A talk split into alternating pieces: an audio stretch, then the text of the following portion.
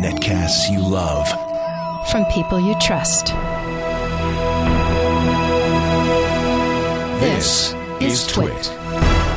Bandwidth for the Tech Guy is provided by CacheFly. C A C H E F L Y dot com. Hi, this is Leo Laporte, and this is my Tech Guy podcast. This show originally aired on the premier radio networks, including now 140 stations in the U.S. and Canada. Yes, it's growing inch by inch. And XM Channel 158. This is the show from Saturday, April 9th, 2011, episode 759. Enjoy.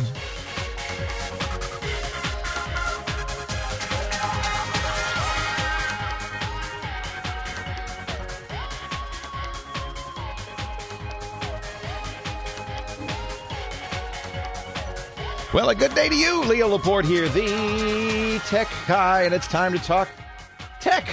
Computers, the internet, cell phones, camcorders, MP3 players, home theater, all the gizmos, gadgets, doodads, and doohickeys that are filling our lives. Would you like to talk? Let's talk. 8888 Ask Leo. That's my phone number. 888 827 5536. Toll free from anywhere in the U.S. of A. Now, if you're outside the U.S., I, I understand. I, I understand. You, you, you, you say, wait a minute. Or perhaps you say, wait a minute. Or perhaps you say, I say, wait a minute. We are not in the United States of America. What do we do? Well, you can use uh, a, a Skype to call toll free using Skype out because if you're calling an 888 number, toll free number into the U.S., it doesn't cost you anything. Isn't that cool? 8888 Ask Leo. That's the phone number if you want to talk about computers, the internet, cell phones, camcorders, MP3 players, home theater, all of all of that, all that digital uh, detritus that surrounds our lives. So, an interesting reorganization at the Google this week. This week was the week Larry Page took over from Eric Schmidt. Eric Schmidt, the CEO for the last 10 years of the Googster. I think I think it's important to watch Google closely uh, for several reasons. You know, really, if you think about it, the companies that are dominating uh, the world right now are no longer computer hardware manufacturers. Although I, th- I, guess you'd have to say Apple has quite a bit of impact with its iPad. But really, they're they're more uh, the the internet companies, the Googles and Facebooks of the world that are making the the big differences out there, aren't they? In fact, more and more, it doesn't really matter what hardware you're using it's uh, it's the uh, it's the it's the the cloud, the internet. It's what you're doing out there and whose whose stuff you're using. And the Google, because they're so powerful, are uh, um, I think and Facebook are very worthy of not only our interest but our scrutiny. Right? Because they wield so much power no one really knows why Eric Schmidt left Google. You know, there's a new book, new book, a new Google, a new book just came out uh, by Steven Levy, uh, all about the Google, and I'm in the middle of reading it. It, it, it unfortunately, it's more the history of it than the, the, the current events. But the original founder of Google's back in charge, Larry Page. He had stepped down to kind of you know run products for a while, and the first thing Larry did, uh, taking off office, is it an office? Taking the job on Monday is reorganize it into six product areas and promote some people. Some people left. Jonathan Rosenberg, who was a senior vice president of product, left. An interesting, uh, and if you want to, this is almost Kremlinology, isn't it? The analysis of what's going on. But the, the interesting um, note is that Marissa Mayer, who was one of the operating committee and had just recently been promoted to Google, uh, uh, whatever her title is, VP in charge of location, is not one of the six. Mm, she she wasn't. She will not be um, waving at the tanks in the May Day parade coming up next week, or in a, a few weeks. She will not. Who will be up there on the uh, on the balcony waving at the tanks? Vic Gundrotra. Gundrotra. I know I'm going to have trouble with these names. Let me tell you, Vic. His name I should know because Vic is a very, uh, you know, uh, prominent Googler. He's the one who always takes stage when the Google's giving the uh, keynote addresses. Vic Gundotra, uh, Sundar Pichai, and Andy Rubin. All three names are fairly well known. Andy Rubin's a guy in charge of Android. uh, Salar Kamangar, Alan Eustace, and Susan Wojcicki. Woj, boy, they, I tell you these names. Woj, Woj, Woj, Susan. Uh, so, Eustace, who was in charge of engineering and research, is now senior vice president of search. That's a pretty big job at Google. That's like the job. Gundotra, senior vice president of social. And I'll mention, I'll talk why about why social is so important in a second. Uh, Kamangar, senior vice president of YouTube and video. These are what what Google's telling you, what Larry Page is telling you is these are the six things we care about. Pichai, senior VP of Chrome, he was the guy in charge of Chrome OS. Met him actually, very nice guy. I really liked him. I had no idea he was going to be running Google in about a month, but then, okay, mm-hmm. should have been a little nicer. I got kind of an, not an argument, a debate, a civilized debate with him about Chrome OS. I thought, I, I don't know why you would uh, even bother. Was kind of my attitude.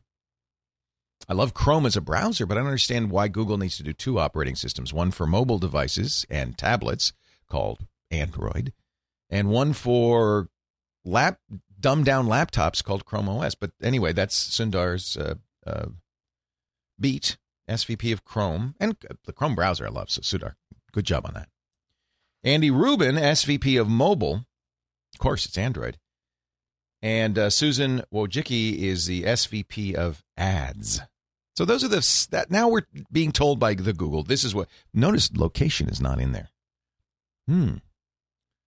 What Google Google now cares about is search, social, video, Chrome, mobile, and ads. Well, that kind of makes sense. Those are the six uh, divisions, aren't they? Don't know what Marissa's up to, but uh, seems like that's not a demotion. It's just not a promotion. Now, the reason I mentioned social kind of as a sideline is that Larry did one more thing that is very much a signal that Google is interested in something. It, he said that your bonuses to all the Googlers from now on will be tied to our success in Drum roll, please. What is the most important thing at Google? Social. Not search, not ads. That's how they make their money today. Not video, social. That's how you're going to get a bonus. If you want to make some money uh, Christmas come Christmas time at Google, you're going to help us succeed in social. Why do they care so much about social? It's interesting. Well, because there's this other company down the road, and it literally is down the road called Facebook. That's all about social, isn't it? Facebook's not about search, it's about social. Now, what do I mean when I say social? Well, that's a good question. What is Go- really more to the point? What does Google mean when it says social? So here's what's I think is happening. we've gone through several stages in the development of uh, of the internet. Remember the earliest days of the internet, Yahoo came along, a couple of guys from Stanford, Filo and Yang, and they uh, and they said, "Hey, oh, this is this internet thing. This is going places. This is World Wide Web. This is going places. Uh, we'll create a, a, a yet another hierarchically officious oracle of the web that you a directory, human created and maintained directory of every page on the web. Yet another hierarchically officious oracle, aka Yahoo. And that worked about a month. and then the internet got so big, it suddenly became apparent to Yahoo. Unfortunately, they made a bad choice. Sometimes you do make those choices and the results hit you a little later on down the road. They made a bad choice. Turns out you can't index with humans, it's too big along comes a company, a little company, also started by Stanford graduate students, Page and Brin, called Google. Guess you have to have double O's to really succeed in this business. And they said, you know, humans that can't do it, but a computer can.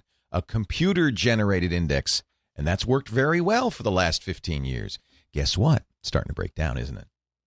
When you go to Google, there's a lot of junk in there, and it's and it's getting harder and harder for them to filter it out. It turns out that humans aren't such a bad idea. So the next generation of search is a mixture of computer generated search indexes, but laid on top of it is a human layer, your friends and what they're interested in. That's the social layer. And it turns out you can't have a you can't hire enough people to do this, but if you if you let people use their entire social universe to help them with search, you do get better results. A battle is about to be waged. Leo Laporte, the tech guy, your calls are next.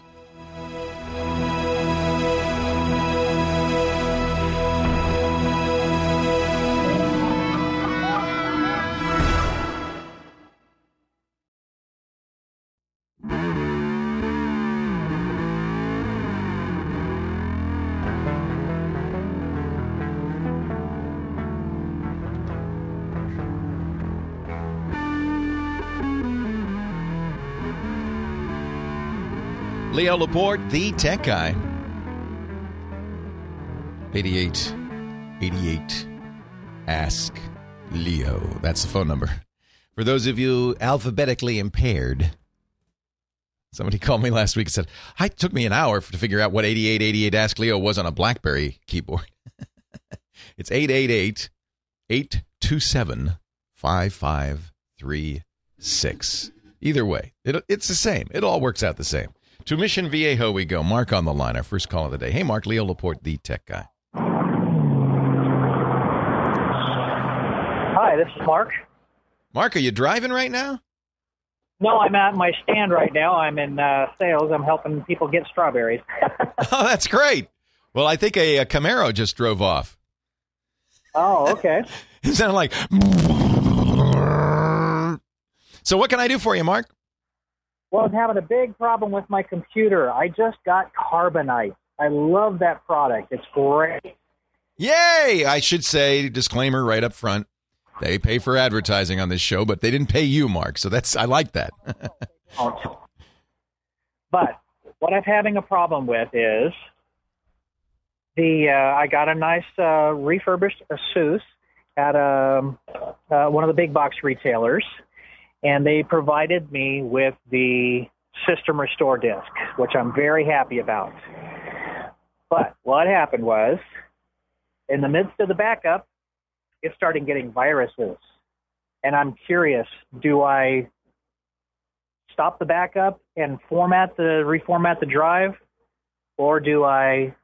Who are you getting the, uh, the back up on the backup? You're see how are you how are you seeing that you're getting viruses? I don't understand. Yeah, I really don't either. I came home, uh, and my wife had been on an ACT site, her daughter's uh, pre-qualification for college.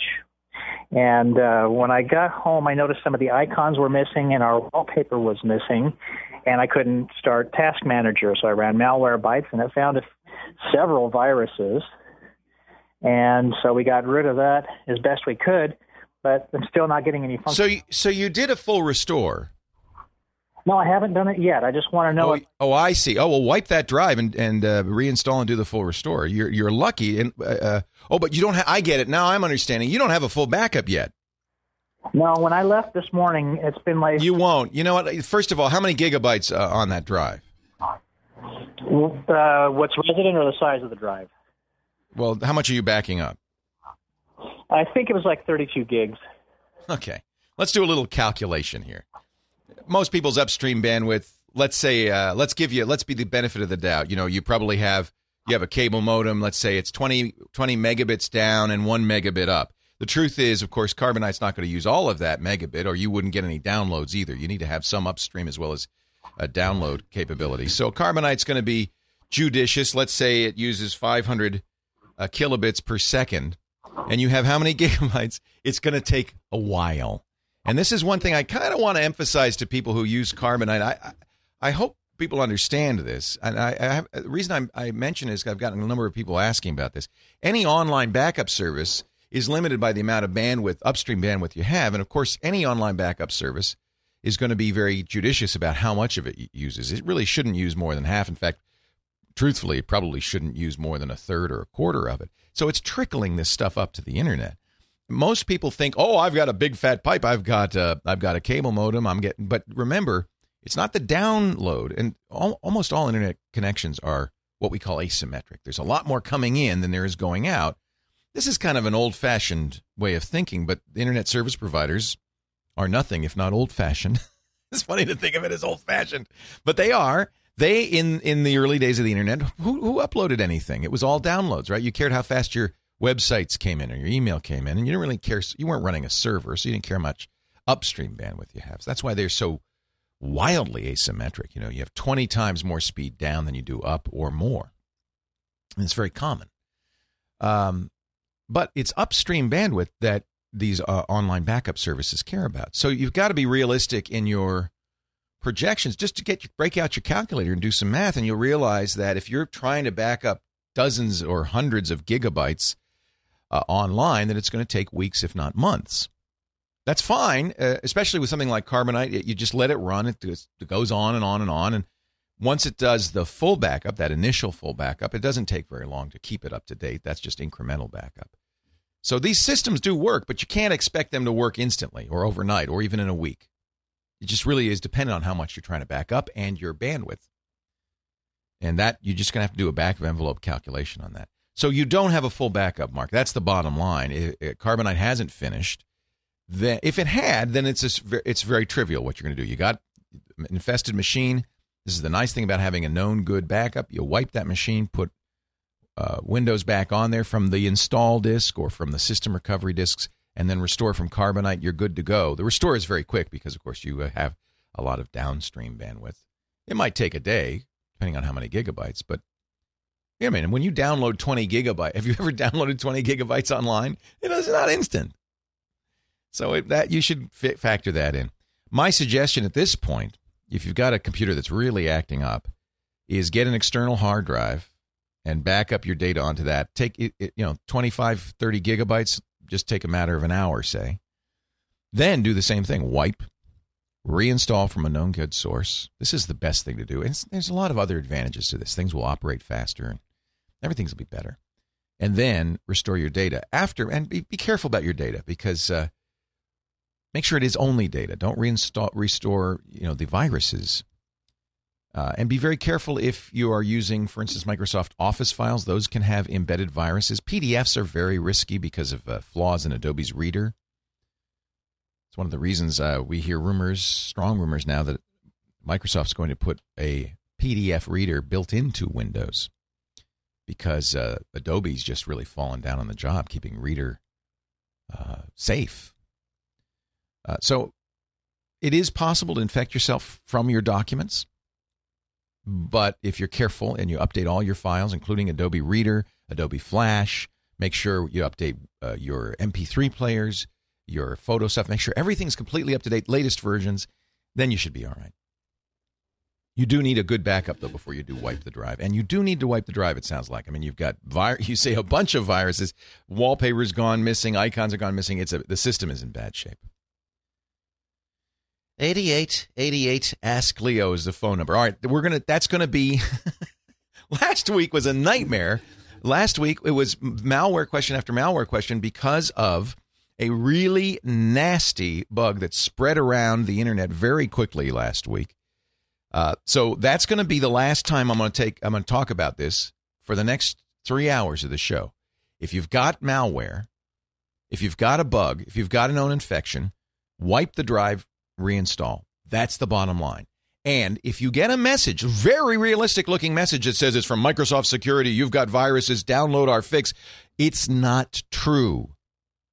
That is the virus trying to it's well, it's a bad guy trying to get you to download and install his virus. So please, please do not believe these pop-ups that say you have to download something. You don't. Okay? Microsoft Security Essentials, keep it up to date. NOD32, keep it up to date. That's all you need. Leo Laporte, the tech guy.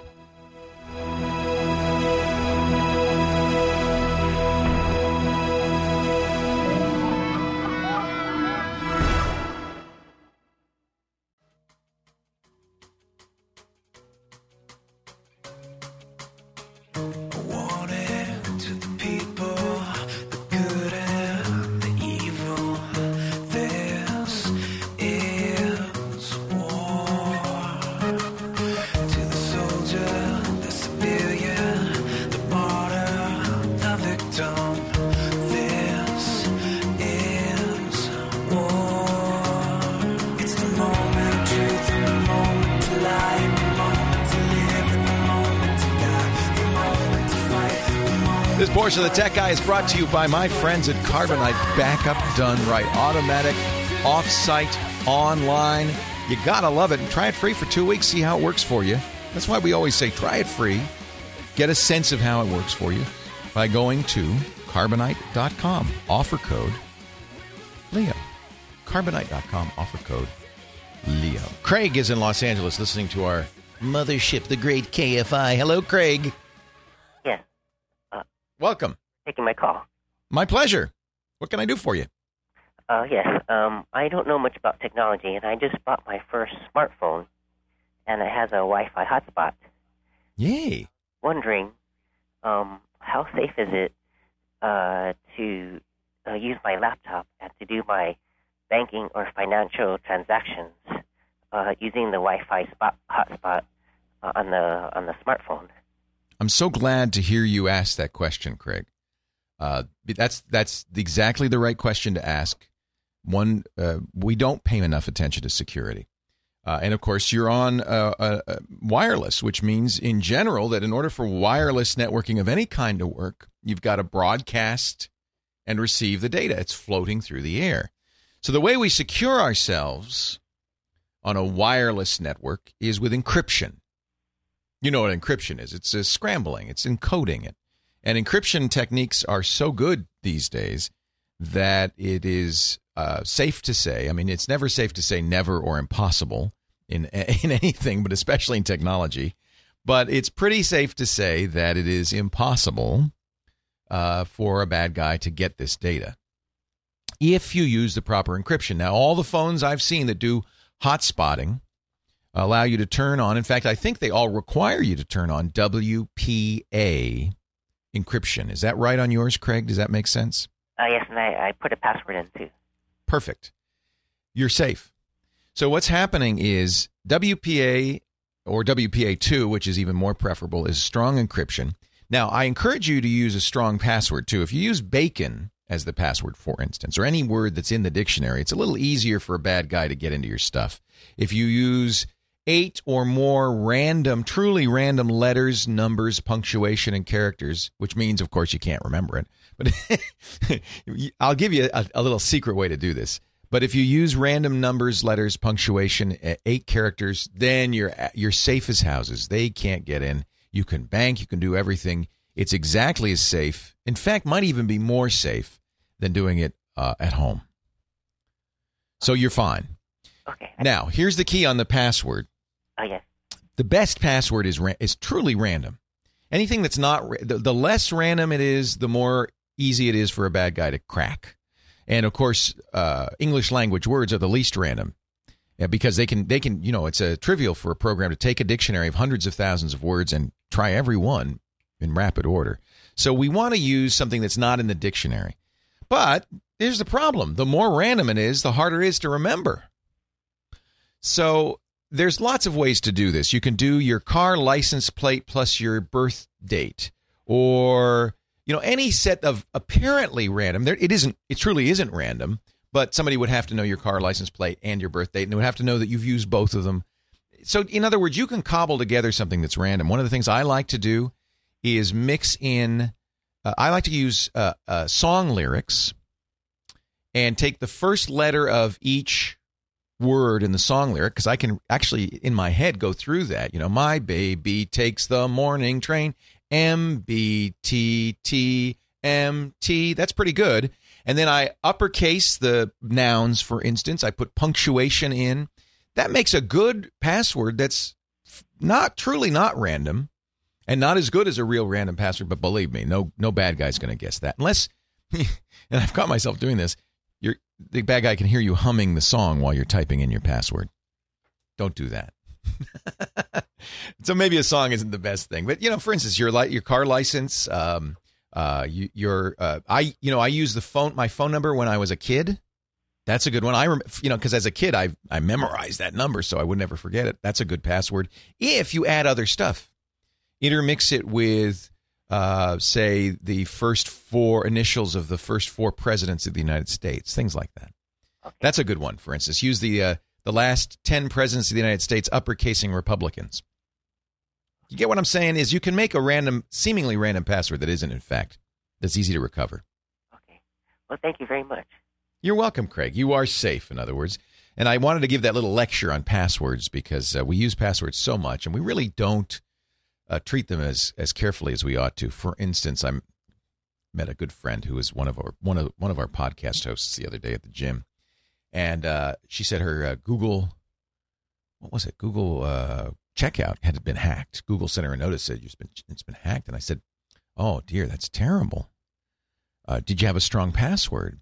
She said, "Yeah, but I, I only have three passwords, and I I have weak, medium, and strong, and I reuse them." And I said, "Oh." You really shouldn't reuse passwords because if one site gets hacked, uh, through other means, then bad guys may, you know, let's say Twitter gets hacked through other means, you know, they figure out your secret question or whatever it is. Then they're going to try that password on a bunch of other things just to see, just in case you have a Yahoo Mail or a Gmail account and see if you use the same password. So don't repeat passwords. Here's my best advice on passwords get the computer to help you. And a, and a great program for this is called LastPass. It's free. LastPass.com. L A S T P A S S.com. I pay for there's a there's a higher level dollar a month pro account that gives you some additional features, but truthfully, the free one is all the features you need. It has plugins for all the browsers on all the platforms, including Android and iPhone. That's important. Uh, it has it. Uh, trust me, I won't go through all the security that they use, but they uh, we've vetted it. Steve Gibson, who does my security podcast, spent a whole two hours talking about this program and what they've done to make it pr- protect you, and it's great. It will generate truly random passwords and remember them, which is nice. And so you only have to remember one password. That's your LastPass password, and it remembers all the rest. It's a really, really good system. You probably heard about uh, RoboForm or uh, on the on the Mac, uh, uh First Pass. What is it? Uh, 1Password. There's a lot of programs like this. The best is LastPass because it runs on everything, including all your phones, all your mobile devices, your iPad. So it's really universal. That's important. I just love it. And uh, you just use that. Generate passwords with that. Uh, and then you'll always have a strong password, and you only have to remember one password. And that one password should be strong, but doesn't have to be super strong. Just just something uh, strong enough so that somebody can't just guess it. And and bacon. That's probably not a good one. 88, 88 Ask Leo. I'll tell you, you start using LastPass, you'll wonder why you didn't ever use it before. Let's go to Florida. Jonathan is there. He's a student. Hi, Jonathan. Leo Laporte, the tech guy. Well, hey, Leo. It's uh, an honor to talk with you. Wow. Thank you. Well, here I am. No honor, of course. It's just just us geeks. I had a quick question for you. Um, I'm a full time student, and uh, right now I have an Acer Aspire One netbook. But yeah comes to browsing the web, uh, listening to internet radio, such or, or watching Twit.tv um, while running Microsoft Office, it's a little too slow for what I need. So I was wondering if you had any opinions on perhaps the HP Pavilion DM1Z, or maybe you could recommend uh, a different brand. I'd, I'd like to stick with uh, Windows 7 because that's what I'm learning in my you know intro to computers class and whatnot. But you want a small light computer, right? Yeah, I need it to be ultra portable because it's in my backpack with me every day, all day. Um, I like any netbook is going to be. If you think that that Acer one is too slow, any netbook's going to be too slow. They're all using the Atom processor. There are faster Atoms, but they're really uh, low and slow, cheap processors. So I'm going to have you spend a little bit. I'm sorry. I'm going to I'm going to have you spend a little bit more money. Okay. And get and this is a 12 inch, very light, lovely battery life, very powerful the Lenovo X220 just came out. A great choice for a student. Leo Laporte, the tech guy.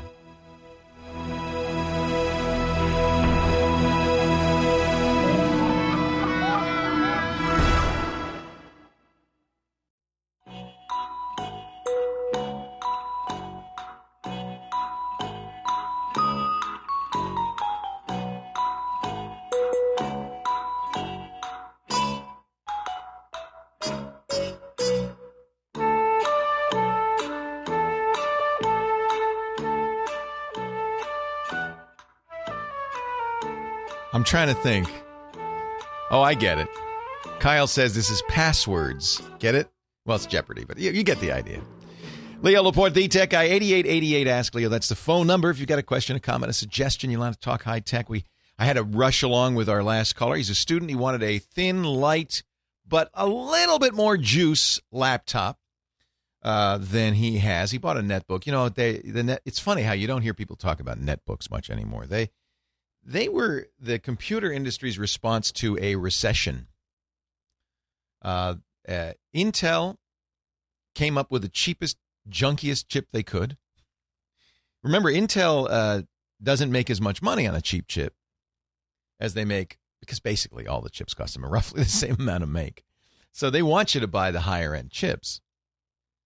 So they figured, well, if we're going to make a cheap chip, we really better make sure it doesn't compete with anything more powerful. So we're really going to make this thing dumb and slow, and then it can be cheap. They still don't like selling it because their margins on uh, the Atom, that's what the Atom processor is, is very low. They don't make much money on that thing. So they prefer not to sell you a netbook. And then, of course, uh, in, in order to get a netbook into the three, four hundred dollar price range, you've got to use cheap components all around. So it's not only slow, but it's kind of um, cheesy feeling. Nevertheless, the world really, you know, sat up and took notice at these netbooks because they were so affordable. We'd never seen $300 laptops. Wow, that's great. Until you use it. And then you realize why it's so cheap. It's fine if you're not demanding. If you want something light, you can carry around. Um, there are still many, many, many very good, very light, very powerful systems out there. And my favorite, as I said right now, Lenovo makes very good hardware. He said he wanted Windows. Now, I think the MacBook Air, at the same price point as the Lenovo uh, X220, is uh, also a good uh, a good choice for those who want a Mac. But that Lenovo is pretty spectacular. It just came out. It's the X220 you can kind of build it to have the capabilities that you're looking for. Um, but it's very thin, very light, 12 and a half inch screen, which is big for a, a netbook or a, a notebook in this category. It does have a decent processor, an i5 or an i7. It's using Sandy Bridge, which means you get good battery life up to about eight hours. And then there's an additional battery slice you can add to the bottom that they say will give you up to 23 hours. It's three pounds. So it's good for a student. Windows 7, that's what he wanted. And then you can add the features that you want. It will that you can put an SSD drive in there that will really enhance the speed uh, and the cost. I think you get what you pay for, to be honest. Uh, this the the reason this X220 is so good is because it's well made. It's solid as a rock. It's got the best keyboard of any laptop made, and that for a student I think is also important. You're going to be writing papers on this. This isn't just taking to class. This is everywhere, including all your papers. I'll tell you who gave me uh, the tip on this is uh, Cory Doctorow, who is a professional writer, science fiction author, who uses these, uh, puts Linux on them. He doesn't leave Windows on them, but he uses Lenovo because he likes the keyboard. He's banging on it all day, thousands and thousands of words a day. That's to me something you're looking for as a student, right? So, so you know, they start at a thousand bucks. They're not horribly expensive. If you've got a little more money, you can add another battery, or you can uh, get a faster or larger drive or more RAM. But I think even the, the base X220 is very, very nice. This is a good choice for a student who wants Windows. Good. They now have HD webcams in them, 720p webcams. That's something else to look for these days. Everybody's using Skype and uh, doing video calling. Good choice. Let's go to Brenda in California. Hey, Brenda, Leo Laporte, the tech guy. Brenda. Hi, Leo. Hello. Hey, welcome to the show. Yes, I'm here. Hi, um, I am looking to um, build an e-commerce website, and I was wondering if you could recommend good software for that. You want to do it yourself instead of having a provider do it? Yes. You're sure? I'll tell you why I'm trying to talk you out of it. Um, it first of all, you, it, it's only a good idea if you want to become an expert in how to build e-commerce websites. If you really want to be selling stuff, you'd probably want somebody else to run the software, manage the site for you, and do the merchant stuff for you. Because remember, you can't just build an e commerce website. Now you have to get a merchant account so that you can take credit cards. And think about your customers. If I can go to Yahoo Business or Amazon and buy something, or Brenda's hot site and buy something, who am I going to trust? yeah. So unless your goal is to become an expert in e-commerce, I'd say don't do it yourself. Now, have I talked you out of it? Um, no, I could tell not. you really, you really want somebody else to do the hosting for you, the back end for you. Uh, and and uh, Amazon's a very good choice. They they will do it all for you. Many of your customers, I bet, will have an Amazon credit card on file. They'll have one click. And it's sure reassuring. I can speak for myself and think about your own self, Brenda, when you go out and buy stuff. If uh, if it's an Amazon account that you're going to use to buy it, even if I'm buying it from Brenda, but it's through Amazon, hey, I trust Amazon. Uh, Yahoo does the same thing. A lot of companies do it, but my favorite is Amazon. I think that's the best way to do it if you really say, I've got to do this myself, I'm probably the wrong guy to ask. I don't run an, an, an e commerce site, and uh, because I don't recommend it, I haven't spent a lot of time researching it. I'm not sure who makes the best e commerce engine. Remember, you're still going to have to get hosting. Uh, I would suggest probably going to somebody who offers e commerce in their hosting package.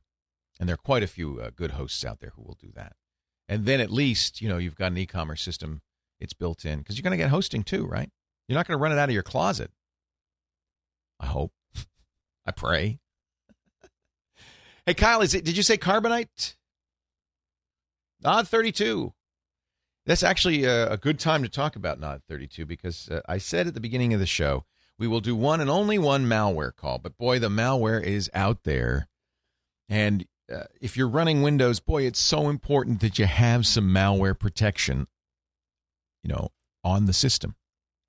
I've said again and again, your behavior is critical. You got to make sure you're running Windows Update, you don't accept files from strangers and all that stuff. But you should also have a backstop so that if you accidentally click that link, there's something there that'll say, Whoa, hold on, buddy boy. You didn't want to do that, did you? Stop thief. And that's where NOD32 is so great. First of all, it doesn't slow your system down. It's so fast that you won't know it's running. It does, of course, have a very powerful, very quick virus engine. It's the fastest scanner out there, and that you got to have that so it can scan, you know, download signatures every day make sure that you're you're clean. But even more important nowadays is this advanced heuristics engine it has that watches for virus-like activity even before the world knows about the virus, because these viruses there's tens of thousands of new viruses every week. Tens of thousands. So no signature update's going to make sure it covers everything. There's viruses that are being crafted right at you. NOD32 sees and stops them cold. You click that link that says, "Yes, I I want to uh, install your quote spyware update." NOD32 says, "Whoa, no, no, no, no, no." It's like me sitting there in your computer saying, "No, you didn't want to do that, did you?" It'll quarantine it, knock it cold, and you won't have to worry. Believe me, this is much better than the horrendous process of disinfecting your computer. Try it free for a month and you'll you'll agree. It's the best. NOD32 from a company called ESET. You go to eset.com slash Leo for a 30-day test drive, or you can call 866 935 ESET.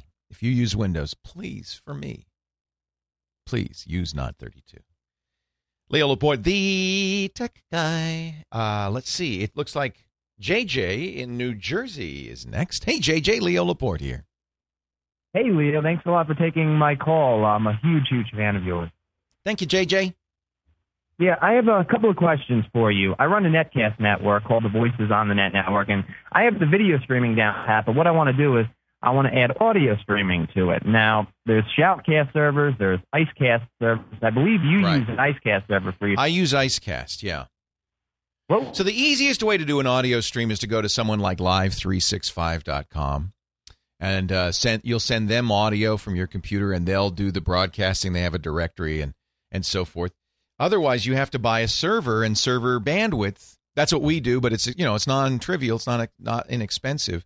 Um, and I run an Icecast server on that. I use Icecast because it's open source and compatible with Shoutcast. Those are the two of the very most common forms of streaming media. They play back on all platforms. Uh, almost everybody has a compatible program. iTunes is compatible. Winamp is compatible. Uh, it plays back on many phones as well. So it's a good choice for your technology. But if you're not running your own server already, you should go to Live 365. Leo Laporte, the tech guy. More calls right after this.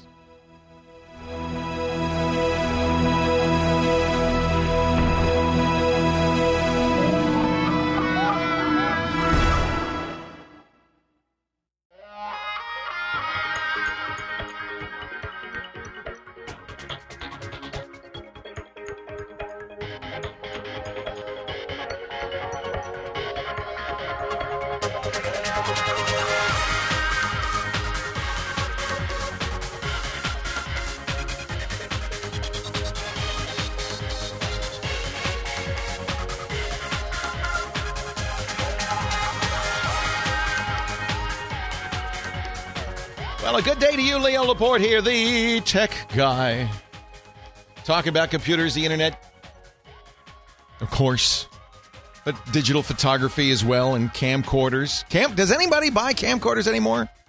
I think they've gone the way of PDAs. You know what the hot topic is? Cell phones. That's the that's where all the advances are happening these days. If you have a question or you want to talk about digital technology of any kind, maybe help help you with a buying decision. We seem to get a lot of those. I love that. Uh, help you get the most out of your technology. This is it. 8888 Ask Leo. That's the phone number. 888 827 5536. Got a great uh, website, too. Uh, techguylabs.com. The phone number's right on the front there. So if you remember that, that's probably all you need to do. Techguylabs.com. If you go there, you'll see uh, show notes from every show that we do. This is episode, what is it, 759. Yeah. Whoa. I've been doing this for a long time. That's not even all the shows I've ever done. That's just since we started being the tech guy.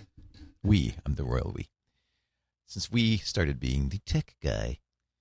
Uh, so techguylabs.com. You also find a link there to the chat. Always fun. There are a bunch of great people in there. And of course, we keep it moderated so it's safe as well. 782 people in there right now.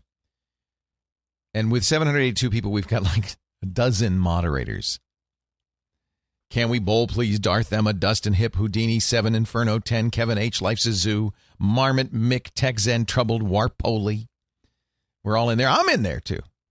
TechGuyLabs.com. Click the chat link. If you've ever if you've ever used chat, it's fun. If you've not, it might be a little overwhelming because it goes really fast past your past your face. But uh, but it's it, you know it's family friendly. Let's put it that way.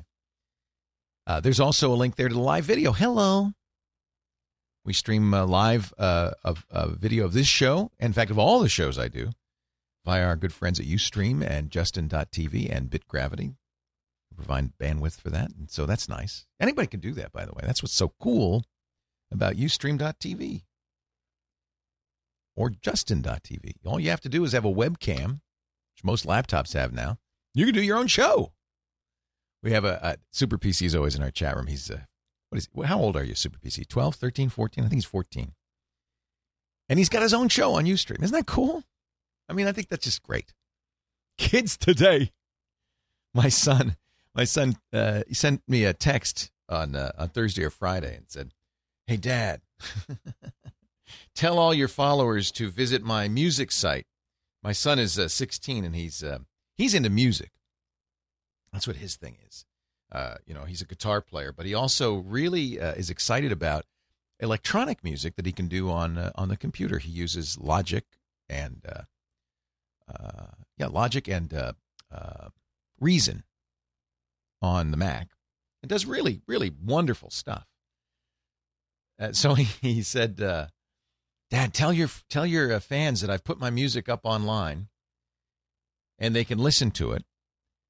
And uh, let me see if I can find his tweet. He said, "He said, uh, and I'll pick you a nice nursing home when I'm rich."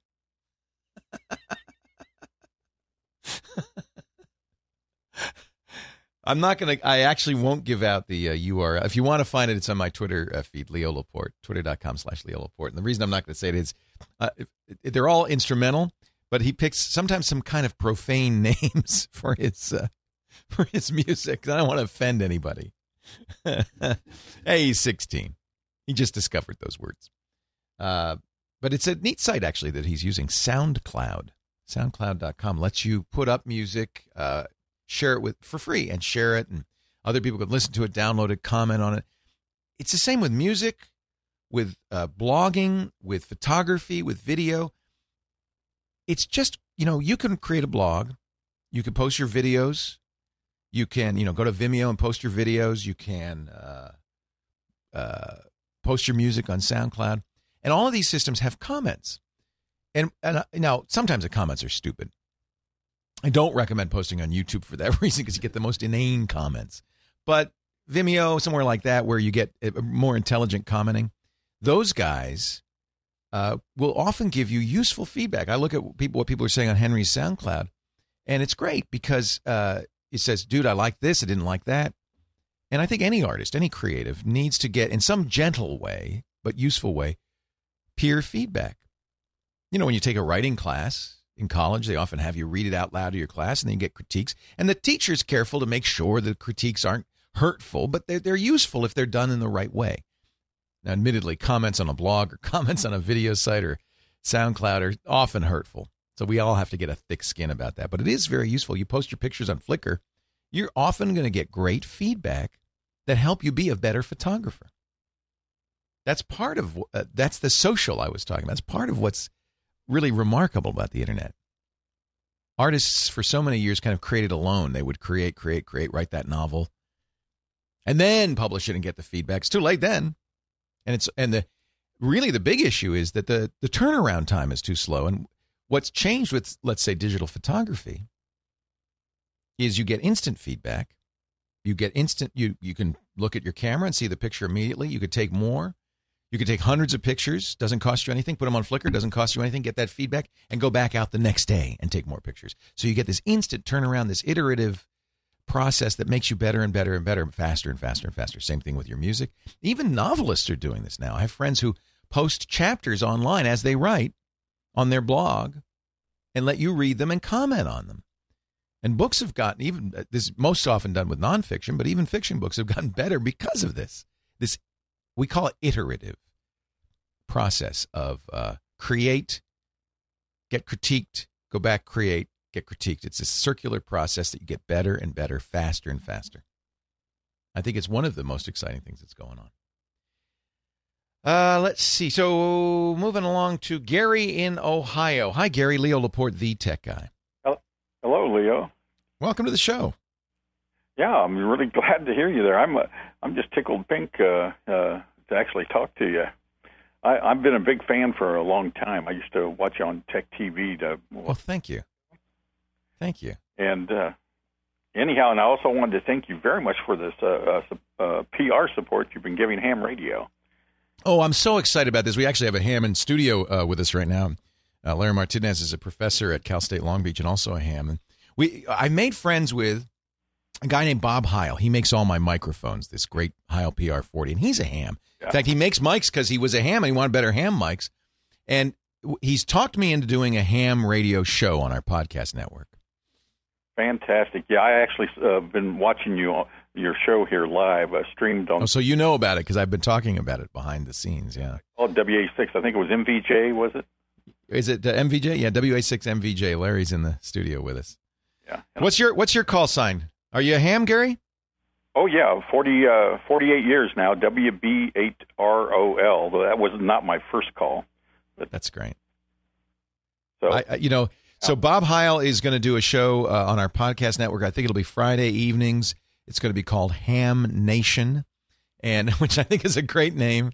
And uh, and we'll probably launch that in the next few weeks. So uh, just keep your eye on twit.tv for that. uh, I watch I watch all your shows, and I saw Bob on uh, uh, the Gizwiz here. Uh, Isn't he great? I just love Bob. Yeah.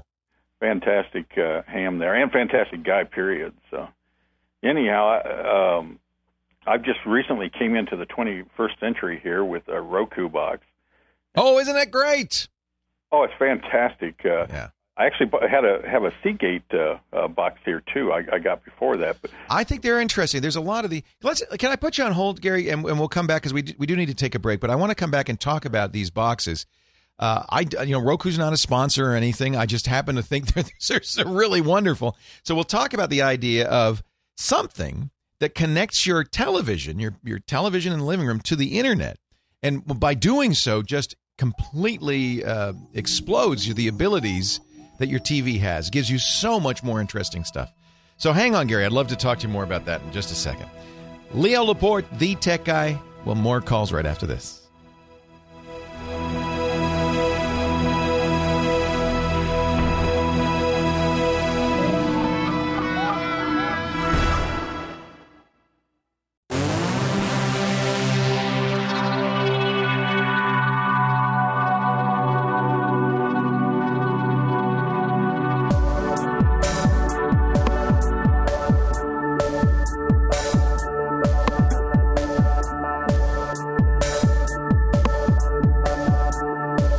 This is my son's?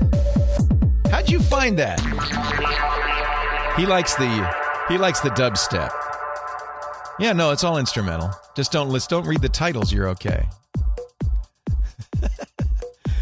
well, there he goes. That's his first uh, nationwide exposure.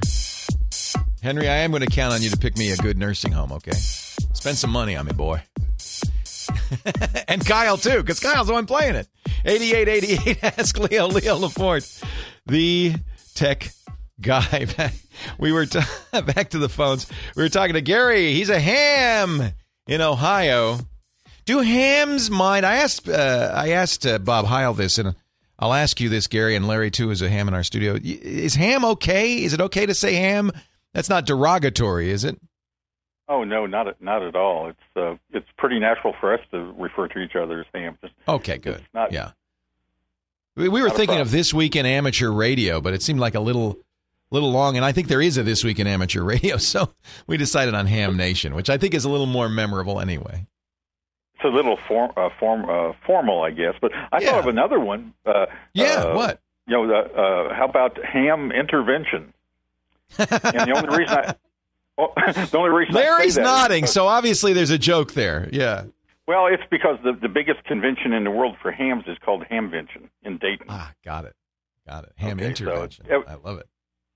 Yeah, so, but So we were talking about we were talking about uh, boxes attached to the TV uh, that will give it internet capability. Of course, nowadays many TVs, LG and others, are uh, coming with Ethernet on the back and software. You have to have run some software on the TV to make this work. You can't just plug into the internet and have it work. You have to have some software that gives a directory and lets you surf and so forth. Uh, but there are many other boxes, including one called the Boxee Box. Roku's currently still my favorite. A lot of Blu ray players also come with this capability. In my opinion, the bottom line, the minimum any player should be capable of, of course, is Netflix streaming. And all of them are capable of that. That's kind of the must have. Even a PS3, Xbox 360 in a week can stream Netflix. And then after Netflix, it's a question of what other additional features you have. The Apple TV, for instance, adds iTunes and the iTunes Store. Um, the Roku doesn't have iTunes, but it has so much more than the Apple TV that I have to say this 69 to $99 box is really, to me, a good choice if you don't already have such a thing. It does Netflix streaming, it does Amazon.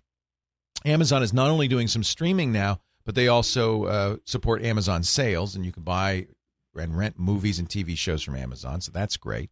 It also supports Hulu. I think that's really important because a number of the networks are using Hulu, H U L U, to uh, put their shows online. Uh, so that's a great addition. And all the whole idea of this is, yeah, you could always do this on your computer, Netflix, Hulu, Amazon, but but I don't want to sit in front of my computer and watch this. I want to sit in the living room. I want to sit on the couch and watch it on my TV, and that's what this capability adds. Also, the fact that my wife doesn't want to sit in front of the, the computer No. and, and watch with me. I have to say, I have done this, and I know I have friends who've done this. My wife and I have uh, lie, lie, lie in bed. We don't do this anymore, but we used to lie in bed, and I'd have a laptop between us, and we'd watch a show that way. It's not ideal. yeah, and and you've been uh, gushing a lot about uh, Netflix, but boy, I tell you, you couldn't gush any more than I do. Isn't it great?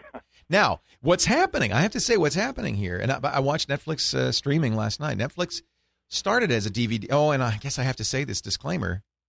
They just started advertising on the podcast, so I have to say this disclaimer. They are an advertiser, but believe me, I'd be saying exactly the same thing before they advertise. Uh, the, they are moving from their original model, which was DVD by mail, to streaming and it's i don't know if it's what they want but it's what the movie companies really want because you, it's very hard to pirate a stream it's easy to pirate a dvd So so they the movie companies are putting a intense pressure on Netflix, and Netflix is you know, and uh, frankly, I think customers don't mind. The only difference between streaming and a DVD is quality. If you have enough bandwidth, it's you know, I was watching Aliens last night on Netflix streaming. It was when I first started pressing play. You know what what happens with the streaming is Netflix or any streamer will look at your bandwidth and say, okay, well, what quality stream can I send?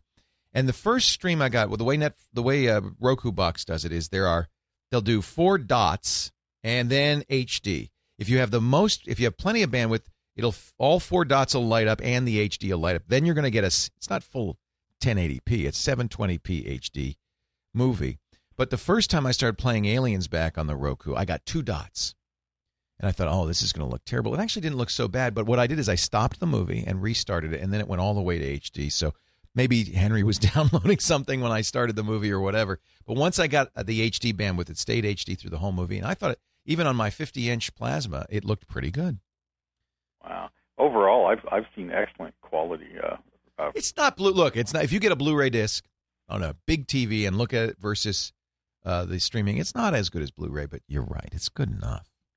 But I just I've just recently, like I say, come into the 21st century because prior to at the same time um, uh, uh, I, I got my first uh, uh, HD TV. Before that, I was running a 19 inch.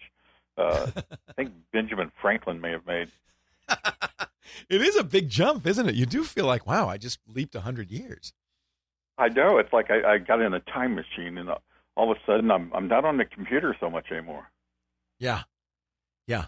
No, I, I, I'm I'm a big fan. Roku, uh, R O K U dot com. You can buy them uh, all over the place. Amazon sells them. Everybody sells them.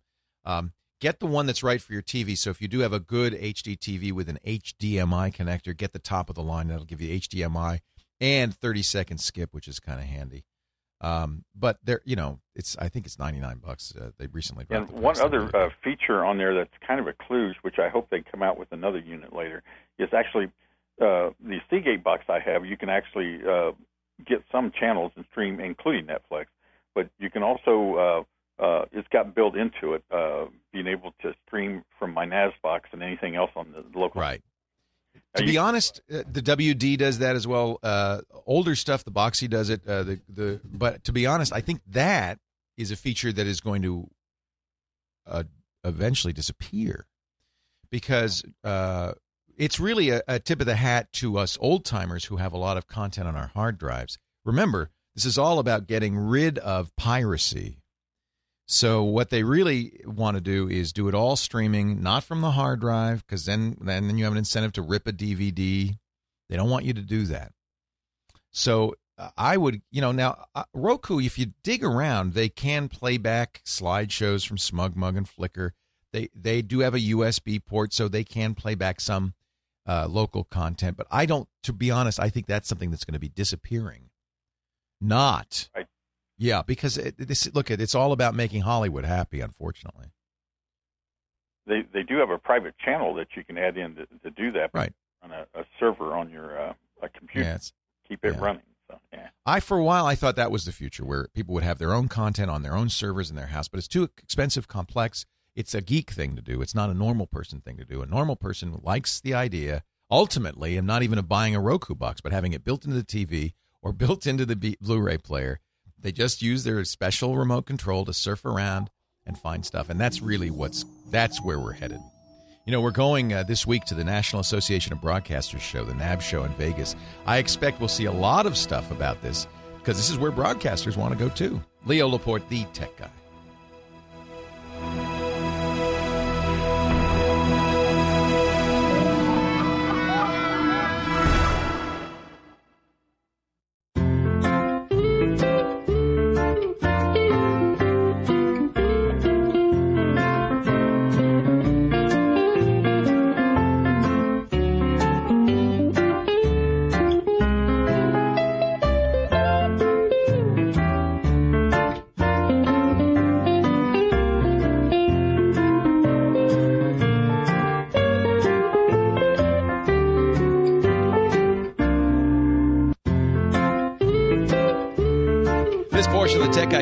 Brought to you by my internet service provider, DSL Extreme. For high speed internet at an amazing price, call 866 the number 2 GetNet to get DSL Extreme. Leo Laporte, the tech guy. My phone number, if you want to talk tech, is 88 88 Ask Leo. That's uh, toll free anywhere in the U.S. Plus 1 888 827 5536. And uh, let's see here. Moving on to. Were we, did, did I finish? Gary, Gary, did I finish with you? I wasn't sure I was still on or not. I think I did. We talked about Roku and everything. Did you have a, a question? Well, one thing, uh, a comment I make, I might make though. You know, you mentioned about the ultimate goal is to get it all into television. You know, right? As opposed to a set-top box. But right, right now, uh, I think it's kind of advantageous having something like a Roku that gets updated more than maybe an individual. Oh, I agree. Uh, yeah. You know, and in fact, in fact, uh, if the TV, if the Roku breaks, the TV's not broken, right? So separates sometimes aren't a bad way to go, and I think a lot of audiophiles have always been fans of separates. Uh, but I'm talking about normal people who just want we just want the capability. They don't want the complexity of another box, another remote, all of that. Yeah, but when they eventually get it down uh, pat to the ninth and it's all standardized in in the TV, and we forget about it. Precisely, and really, if you think about it, that's the end game. That your TV doesn't care where content comes from. Right now, it can only get content from cable or satellite. Maybe if you have an antenna from the air but ultimately, the TV should be a player that doesn't that's agnostic about where the content comes from. And what better place for the content to come from than the internet? Right, because I, I tell all my ham buddies all the time. I said another decade or, or so, and all those big television towers they're going to be gone. Oh yeah, a- a- analog broadcast is inefficient now. It's interesting because the FCC did make television go digital, and they will eventually make radio go digital. And the reason for that is you can get much more data uh, in the same. Spe- you're in a ham, you know this, in the same spectrum if it's digital than if it's analog. So uh, the whole idea here is to take, you know, one thing there's a limit on. That's the amount of airspace, the amount of spectrum available, at least really usable spectrum available and uh, so we want to maximize that. And so the best way to maximize it right now is to make all all of the users be uh, packetized digital data. Then you can get more data on the same spectrum, uh, more channels, more variety. But ultimately, why are we putting it in the air when we've got all this internet capability? Uh, for, furthermore, uh, uh, we've got all this dark fiber. There's a huge amount of unused data capacity under the ground in the U.S. We highly overbuilt during the uh, the tech boom of, uh, you know, the, the 1990s and the two early 2000s, we highly overbuilt all this. So we have a huge amount of data capability, data carrying capability that's not used. They call it dark fiber because it's not lit up yet. Uh, now, on the other hand, as you wander around with your mobile phone, you sure like to get it through the air. And that's another problem is that we are quite bandwidth constrained that way. So uh, one of the reasons the FCC took back this 700 megahertz spectrum from broadcasters is they wanted to use it for mobile, and they had they did they sold it to AT and T and Verizon because uh, that's where it's really needed. The wireless is needed for people walking around. You don't need wire. You don't need you know an antenna to your home. Your home's got the copper or the or the glass.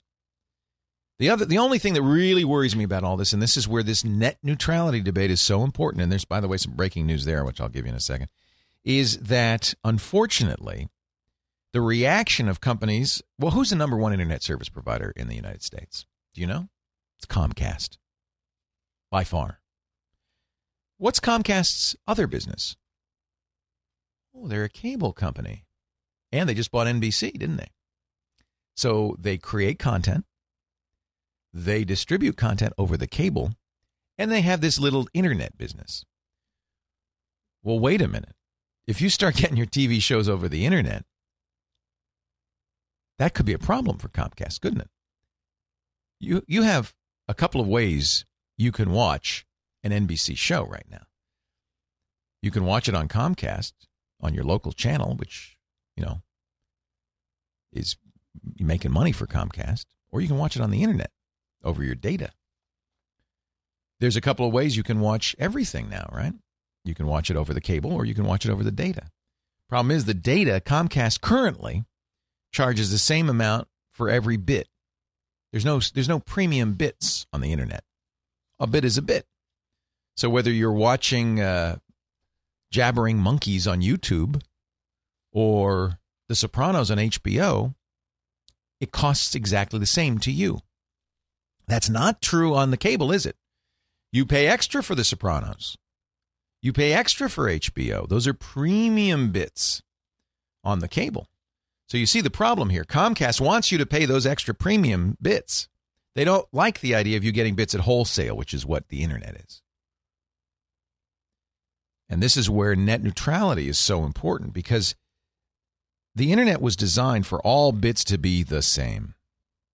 It really is the kind of a fundamental concept. All of the things that we talk about, all of the exciting uh, innovations and revolutionary things that are happening on the internet, the ability for you to, for instance, become a broadcaster, happen because you have full, free, unfettered access to your audience via the internet. That's what net neutrality is supposed to protect. But Comcast doesn't want net neutrality. That's a bad thing for Comcast. They'd like to charge more if you watch The Sopranos. They'd like to charge you more if you watch Google. They'd like to make more money. So what are they doing? Well, they're they're attacking it in two different ways. One, they they're they're attacking it in uh, D.C. They they're they're uh,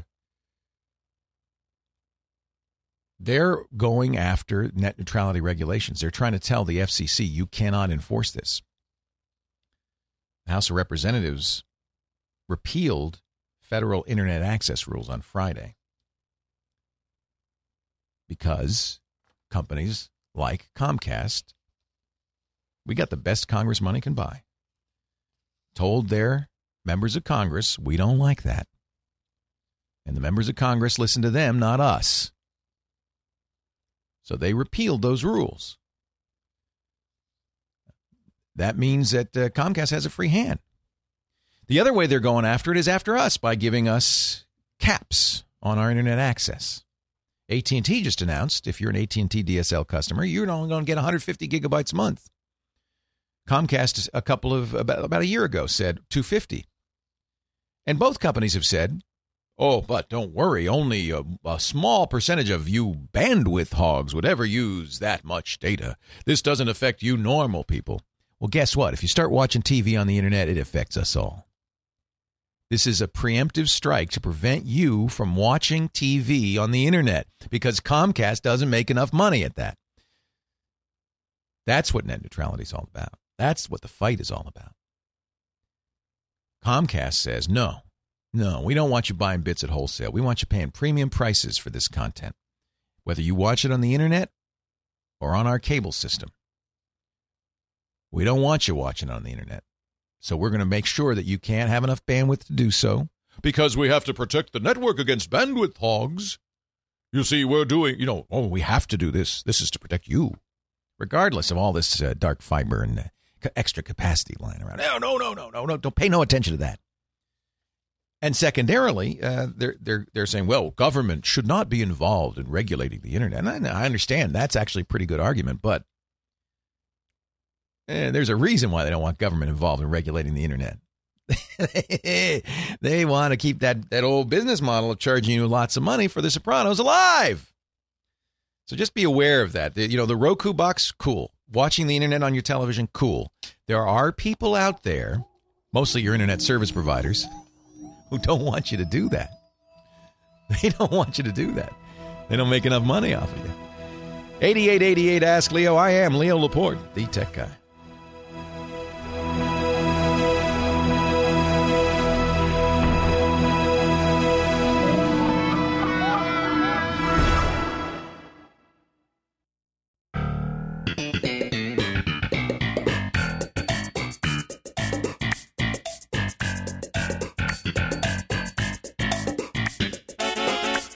You know, you can with the new Guitar Band or Garage Band on the on iPad.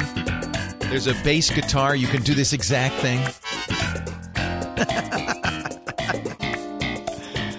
Leo Laporte. I've never heard the rest of it. They never played that much on Seinfeld.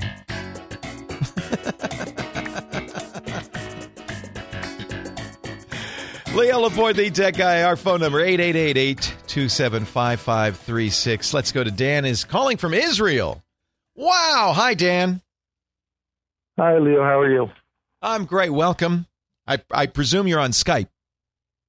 Yeah, I'm safe. Sounds great. What can I do for you? Okay, I got I've got two questions for you. Okay. The first one is I want a recommendation for a digital camera for a five year old. A digital camera for five year olds? Yes. wow. Um, that's actually a great idea uh, because digital is in many ways easier for a kid. Um, and um, their cost to you is is zero once you buy the camera. Uh, let me ask if the chat. I, I've seen these in the past. They're just little plastic uh, digital cameras. No, no, no. I'm just. I don't want the little. I don't want little plastic ones. Little plastic ones are, are garbage. We had Well, one. they are garbage, but this is a five year old. So you're saying your five year old uh, deserves something good. He deserves something that can take a decent picture. He can he can hold the ca- he knows to hold the camera. He knows to press the button. He's not going to drop it. He also knows that he can't play with it without mommy and daddy. I actually think it's a great idea. To be honest, um, if your kid is is is uh, you know kind of mature enough to get it, and boy, you know, look it. You want to make a uh, you want to make the next Tiger Woods? Get him playing golf at five. You want to make the next uh, uh, you know um, who's a great tennis player? you get them started at five. They all start young. So I think it's probably true that uh, if you want to if you want the next Ansel Adams, it wouldn't hurt to give him a, a not a great camera. You're not give him a Nikon uh, you know, uh, D3 or anything, but but a decent camera. He's played with my Nikon D three thousand. Yeah, I would say uh, there are a couple of things that you would you you would look for. First of all, ease of use is going to be paramount. A five year old's not going to be able to twiddle do- knobs and change settings and all of that stuff. It's just uh, too difficult. Um, Kodak is probably the premier manufacturer in that realm. The other thing that you probably want to avoid uh, is a camera that would be sensitive to peanut butter and drool. Uh, I, I'm being facetious, but obviously a kid's not going to have the same respect for the camera and, you know, might fall on the ground and, and things like that. So you want a camera that is robust, but you still want good imaging. My choice for this is the Kodak EasyShare Sport. Uh, the advantage of the EasyShare, uh, the Kodak system, is very simple. It's really made not for kids, but for grown-ups who are scared of technology. Got my wife. To, I got my wife an EasyShare to put in their pocketbook. Exactly. Good image quality. We're not we're not talking a sacrifice in image quality. The EasyShare Sport is designed to be waterproof, dust proof. Really great for a kid. I think its rounded edges look. The, my concern with a five year old would be uh, manual dexterity. Um, but if uh, you know he- he's uh, pretty good uh, with buttons, it's got you know you've seen the EasyShare. It's roughly the same. Uh, I love the price, eighty dollars. So, and it's 12 megapixels. I mean, you're not talking uh, Fisher Price here. This is a decent camera. So, the, this is brand new, just came out uh, last few months. It's the EasyShare Sport C123. And it comes in colors, which is cool red, gray, or blue. I think a kid would like that. It really feels like a, a camera that a kid could get used to, could kind of like, but at the same time, it's not uh, patronizing to the kid. This is a real camera. 12 megapixels. It's got a flash, it's got video. Okay, great. Hey, great. Thanks for the call. I appreciate it, Dan. It's great to know we've got listeners in Israel. That's fantastic. Yeah, I, this is a this is Kodak has always done the easiest to use cameras, um, and so uh, that that was the first thing I said. Well, we'll we'll go with Kodak. And as soon as I saw that they had a waterproof, dust-proof, fingerprint-proof camera, I said that's the ticket right there. And it's kind of nice. The price is right. The price is right. Love that. Hey, let's take a break. When we come back, I, I, uh, we got lots of calls. Mike's in Lake Forest. He's next. Actually, uh, yeah, he's next. He's got an access denied, access denied error message, and it's actually denying him from the most important thing you can do on Windows. So we'll see if we can fix that problem just a bit. Also, John in Kentucky, he wants digital cable on his computer. Oh, they they kind of messed it up, didn't they? Well, we'll talk about what's going on there too. But right now, it's time to talk about backup. I got to do this every week. Well, partly because Carbonite pays me for the ads, but also, well, why not? But also because it is an important issue. In fact, you know, I'm very careful, very selective about the advertisers uh, on this show. I uh, I only uh, do advertisements for people I actually use, I recommend, used before the ads, and this is a good example. These guys are great. I had dinner with uh, David Friend, the founder of Carbonite, uh, last year. Uh, he's out in Boston, but he came out. We, it was so great. Uh, and he told me the story of how he started Carbonite, and it really resonated for me. His daughter was in college. David's a serial entrepreneur. He started the ARP synthesizer company. He's a brilliant engineer. But you know, he was he was kind of living, you know, semi-retired, taking it easy. And his daughter went to college and called him after the first semester. Said, "Dad, I don't know what I'm going to do. I I accidentally erased my thesis. What am I going to do?" And he and he said, "Oh, there's got to be a better way." So he said, "We're going to make a backup solution that's automatic, that works even if you lose your backups, that backs it up to the internet." Uh, you don't have to think about it, and it's 100% reliable. And he created Carbonite. And it's kind of full circle because my daughter, freshman in college this year, what's she running on her laptop? You better believe it's Carbonite. First of all, it's affordable, $55 a year. You don't have to worry about the amount of backup. It's all the uh, all the data on your internal drive, however much it is. It backs up whenever you're connected to the internet. So even as she wanders around school, of course, most colleges Wi-Fi everywhere, but this is true for anybody with any laptop or desktop, Mac or PC automatic backup to the internet. And you can get that data back anytime. Just log on to your Carbonite account. You don't have to wait for disaster. If she's at the library, forgot her laptop, she logs on the library computer. There's her, there's her work. She can get right to it. It's cloud storage as well as backup. They even have iPhone, Blackberry, and Android apps. It's such a good system. I want you to try it free for two weeks. Carbonite.com, offer code Leo. That's two weeks free, no credit card needed. And if you decide to buy, use Leo when you check out because they'll take that 12 month, $55 subscription and extend it to 14 months, two months free. Carbonite.com, offer code Leo. You got to back it up to get it back, so do it right. Carbonite. Uh, Mike, Lake Forest, California. You're next. Leo Laporte, the tech guy. Hi, Mike. Hi, Leo. How you doing? Wonderful. Great. How are you today? Well, I'd be doing a lot better if I didn't have this nasty uh, access denied error code that that won't allow me to update uh, any uh, Windows files. So wow, that's um, pretty actually, serious. Are you logged in? Uh, are you are you able to log in as administrator? Yes, I am. So when you run the uh, Windows update, you're running it as an administrator. Right.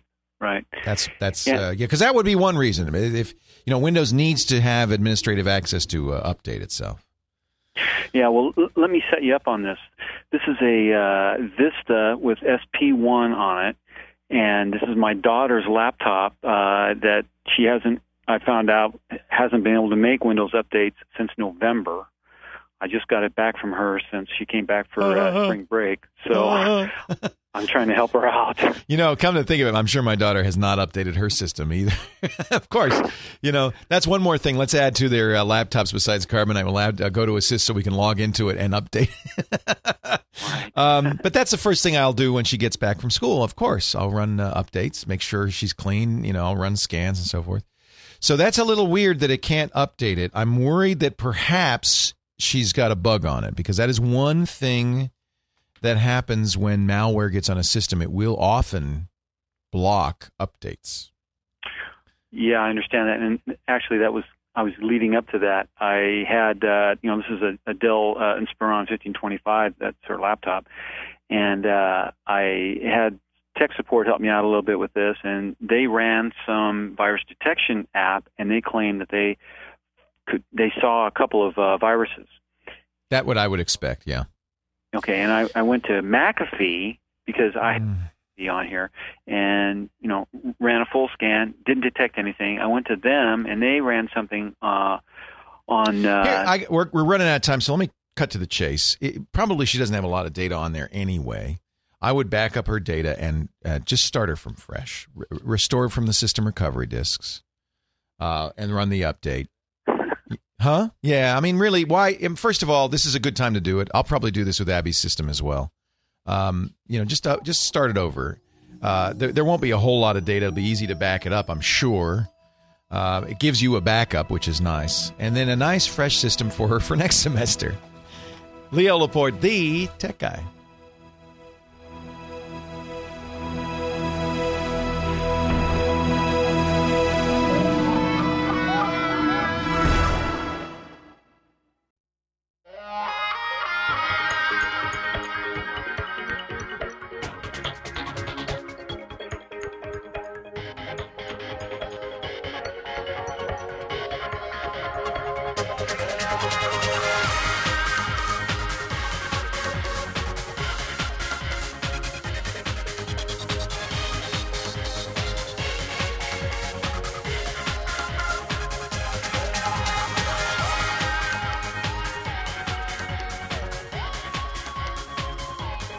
Well, a good day to you. Leo Laporte here, the tech guy.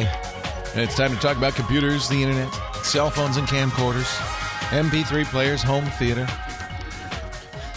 I would say the same things. I think I could start checking some boxes, removing some of the uh, items from that list. For instance, we don't really talk about camcorders much anymore, do we? Everybody's got a camcorder. It's called your camera. Your, your still camera or your your your cell phone. Both do a pretty credible job of video. And they're not these big bulky boxes you have to carry around and swap in tape and so forth. I guess I don't need to talk about camcorders anymore, do I? But I will if you have a question. we still, you know, I still buy camcorders uh, because we uh, we use them uh, to stream the video that uh, we stream out of all, all, the shows. I do about 22 shows a week uh, about computers, technology, uh, security, social media, that kind of thing on our Twit network, and um, and we don't. We started with just doing audio. They were they were just podcasts, and now we do video versions of every show, and we stream live video at twenty four seven at live.twit.tv, and including this show. And right now we use kind of fancier prosumer cameras from Canon. They're about five years old, called the XL2s. But I'm building a new studio, and uh, we're looking into cameras. And guess what? We're probably going to use $1,000 consumer grade camcorders because the quality is so good. It's plenty good enough for a live stream on the internet. It's better, in fact, than these five year old $8,000 cameras. oh, man. And there's another reason, and this is probably the more important reason. Things are moving very quickly in that area, and I don't want to spend a lot of money on a camera that's going to be obsolete in a year or two.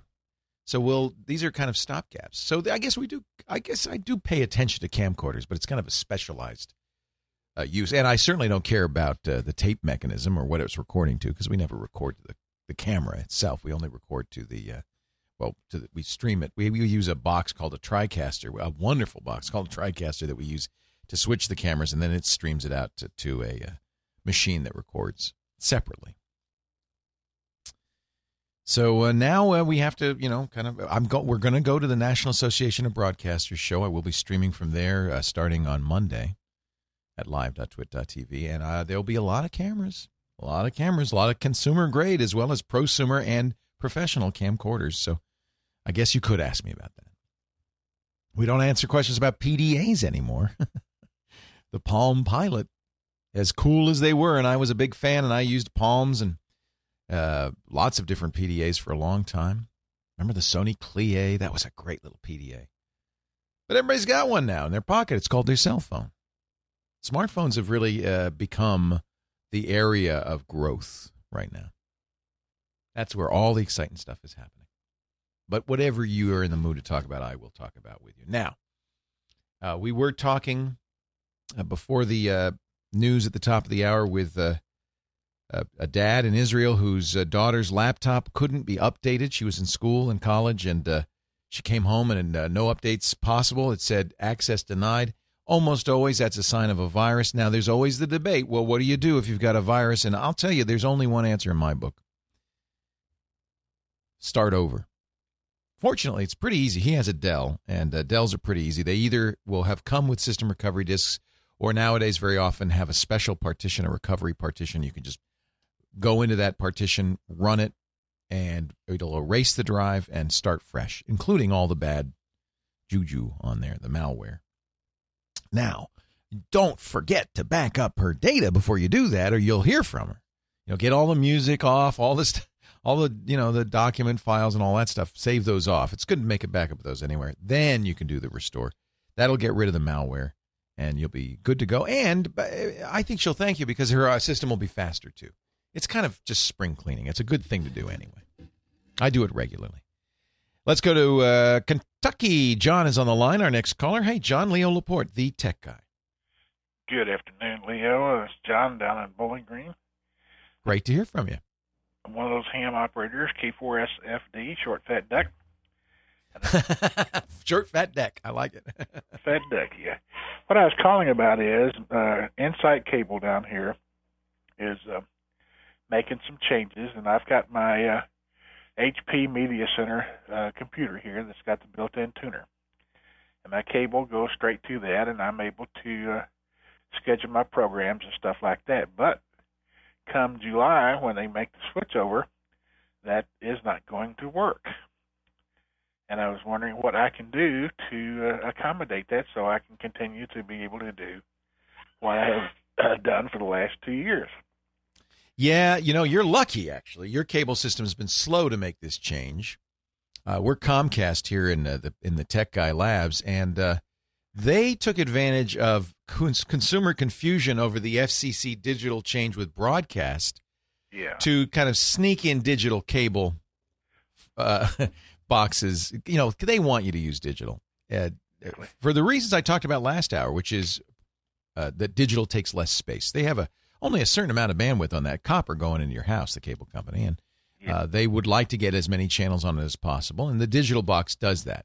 It allows them instead of uh, using a whole bunch, I can't remember what it is, but a whole bunch of bandwidth for the analog channel, they can get, I, I think it's like 10 or 20 channels on that same space.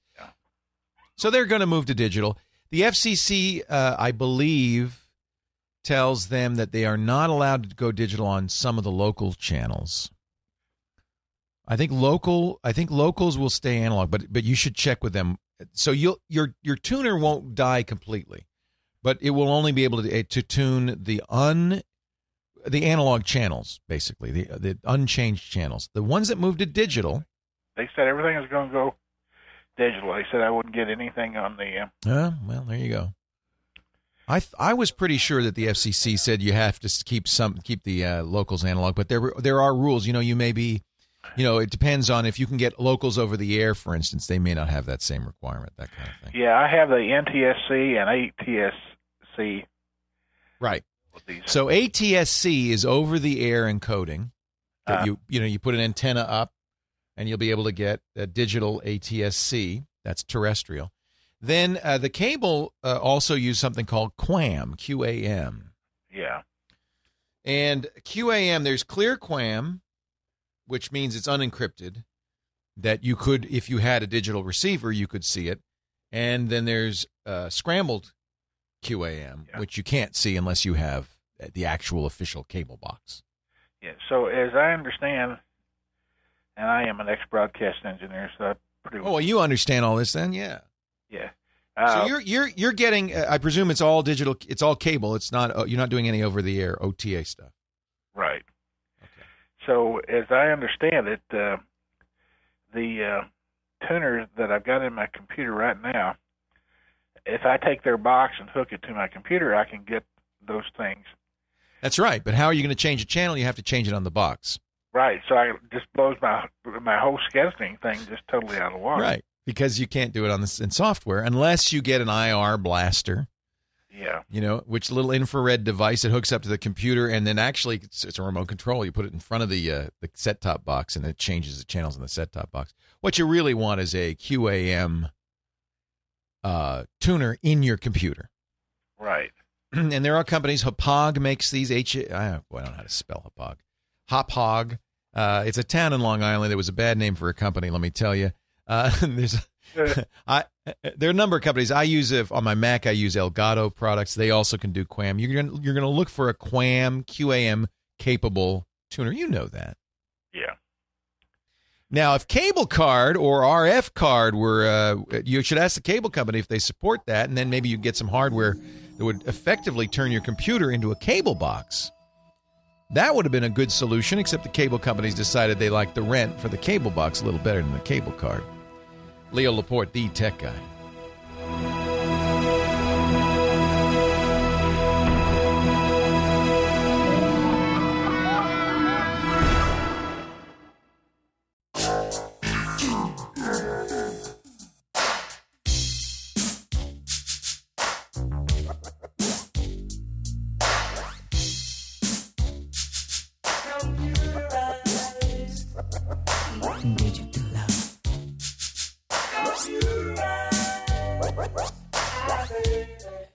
Leo Laporte, the tech guy.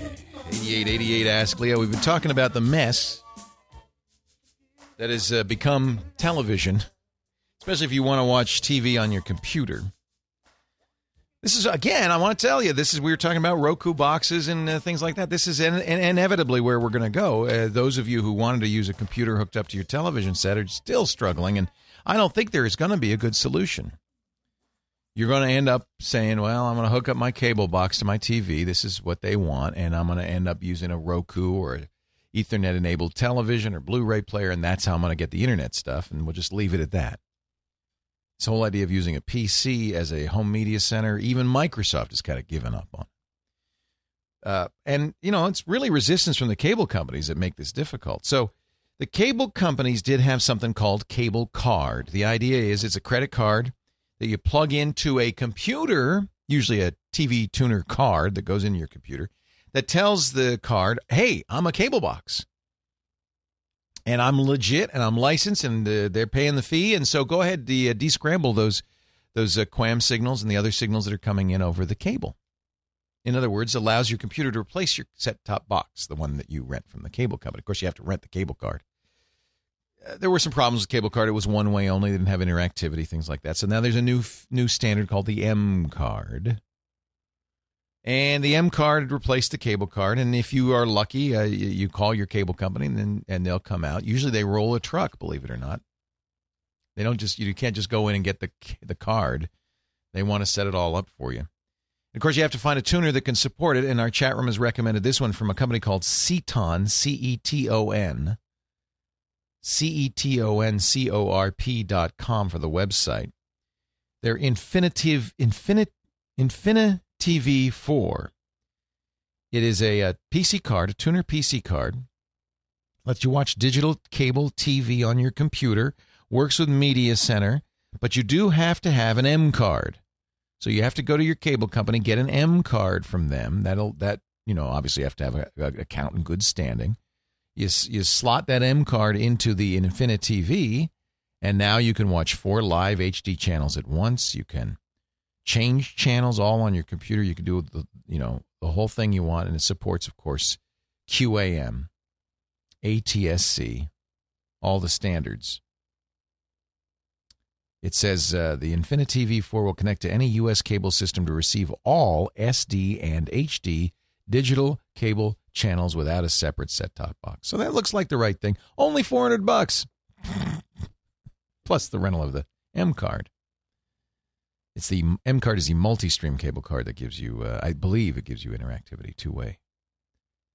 And uh, they do say that this works with the uh, Home Media Center, the Microsoft Windows Home Media Center. C E T O N C O R P dot com for 400 bucks. okay. It probably costs more than your home theater PC. Laura's in Valencia, our next caller. Hi, Laura. Leo Laporte, the tech guy. Fortune. Hi, Leo. Hey, Laura. Hey, um, I'm looking at getting a tablet PC, and I'm having a hard time finding any place where I can actually touch it and feel it. Yeah. Um, you know, Dell says it's a business product, so there's nowhere I can see it. But I'm looking at the Dell Latitude, the XT2, or the Lenovo. Yeah, I've, I've, I have, uh, we have a Latitude Touch tablet. I like it. It's okay, but the Lenovo's better. Okay. I would, I would get the convertible because um, the nice thing about a convertible, you, you know, you, you, you have both. It's effectively a laptop and a tablet. So the right. convertible has a screen that will flip around. It looks like a laptop until, until you flip the screen around and, and fold it flat, and then it becomes a tablet. Is there? Have you seen those anywhere where I can actually go and look at one? No, and I would like you to try before you buy. I'll tell you a couple of the negatives. Okay. Uh, one is that the they all require styluses. Oh they're yeah, not, yeah, yeah. They're not they're not iPads. They uh they, they need a stylus. They're not uh, they're you know they're using resistive touch screens, not capacitive touch screens. Um, it's easy to lose the stylus, although almost all of them have a little recessed slot that you pop it into so that you could pop the stylus out and use it. But I, you know, I mean, it's not an iPad. Uh, there's is there a reason why you want to use a tablet? Well, I, you know, I'm I need to replace my laptop computer at home, and I travel with it. You know, I use it to log into my office and things of that nature. And So I just thought it'd be kind of fun to have a tablet and a computer in one. Yeah, I thought it would be kind of fun too till I used them, and then I realized, boy, this is horrible. but I don't, I don't want to poison your judgment about this. Uh, what what I- what I will say is, it's not an iPad. It is a tablet, which means you'll use a stylus. Uh, the it's you're going to use Windows 7. Windows 7 does have a lot of touch built into it, which is nice. Um, but really, it's a desktop operating system designed for use with a keyboard that they've kind of tacked on the touch capabilities to. HP also makes one. You know what? You you probably could at least try an HP Touch Smart. Those seem to be in places like Best Buy and the big box stores and other places. So you can see at least how you like the idea. Right. Okay. And another quick question, if if you can, what do you think of the flips? The video. Flip like the little flip video cameras. They're, they're all right. I prefer the uh, comparable from Kodak. It's called the ZI8, especially the older ZI8s. Unfortunately, the the real reason I like the ZI8 is because it had a microphone adapter, which meant you could use an external microphone. Gives you a much much better sound than the built-in sound. You know, we think of video cameras, we don't think about sound, but the truth is, sound's extremely important for video. People will put up with bad video if the sound's okay. But boy, you have great video and lousy sound. Eh, eh, So I, I like the ZI8, but the new models they took that jack out. I'm, cra- I'm makes me nuts. So if you can find a ZI8, most people still have them in stock. The older ones that have the mini jack, that'd be my choice. Same price as the Flip. Flip's okay. The, the, both none of these are the same as a camcorder quality. They're very much more like the the video recorder in your cell phone if you have one. Mm-hmm. Okay. And and again, I'll re- reiterate this: the Lenovo's the one I like, the X220 tablet, because it's a very good laptop that adds tablet capabilities. I think you'll end up using it as a uh, as a, uh laptop more than a tablet. Yeah. The one the one way that the that tablets are kind of cool is if you're going doing presentations. If you're doing like a PowerPoint presentation, it's kind of cool. You don't even have to have a screen. You can actually do a presentation on a tablet for somebody who's sitting next to you. And it just has a nice feel to it. It's very natural. You can write on it. You can annotate it. You can tell it. You can be like John Madden. You could telestrate it. Boom, and it goes here to the boom, and it's kind of cool. Uh, but I don't think you're going to find yourself keeping a journal or taking notes in class on it. It just doesn't work that well. I'm just having a hard time justifying a laptop and an iPad. But I know. What you really want is an iPad. I do. Yeah, tablet PC is not an iPad, not even close. So go into a go into a you know like a Best Buy. That'd probably the most likely place. Play with the play with the tablets there, the Windows based tablets there, and see what you think. Microsoft's been pushing Windows based tablets for ten years, and Apple in the first weekend of the iPad 2 sold more iPads 2s than Microsoft sold all ten years combined. And there's a real reason for it. The iPad 2 is based on an operating system designed from the ground up to be touch. And that makes a big difference. Leo Laporte, the tech guy. More calls right after this.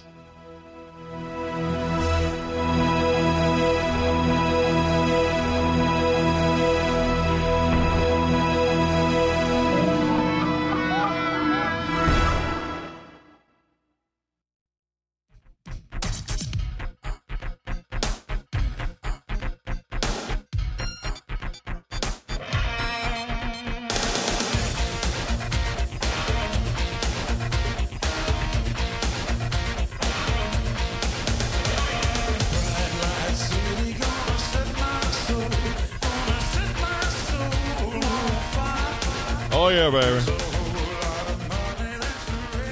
Ready for Las Vegas. I'll be going to Las Vegas tomorrow for the big NAB show, National Association of Broadcasters. We'll be broadcasting live, the official podcast partner, Monday through Friday. Everybody out, sing along here.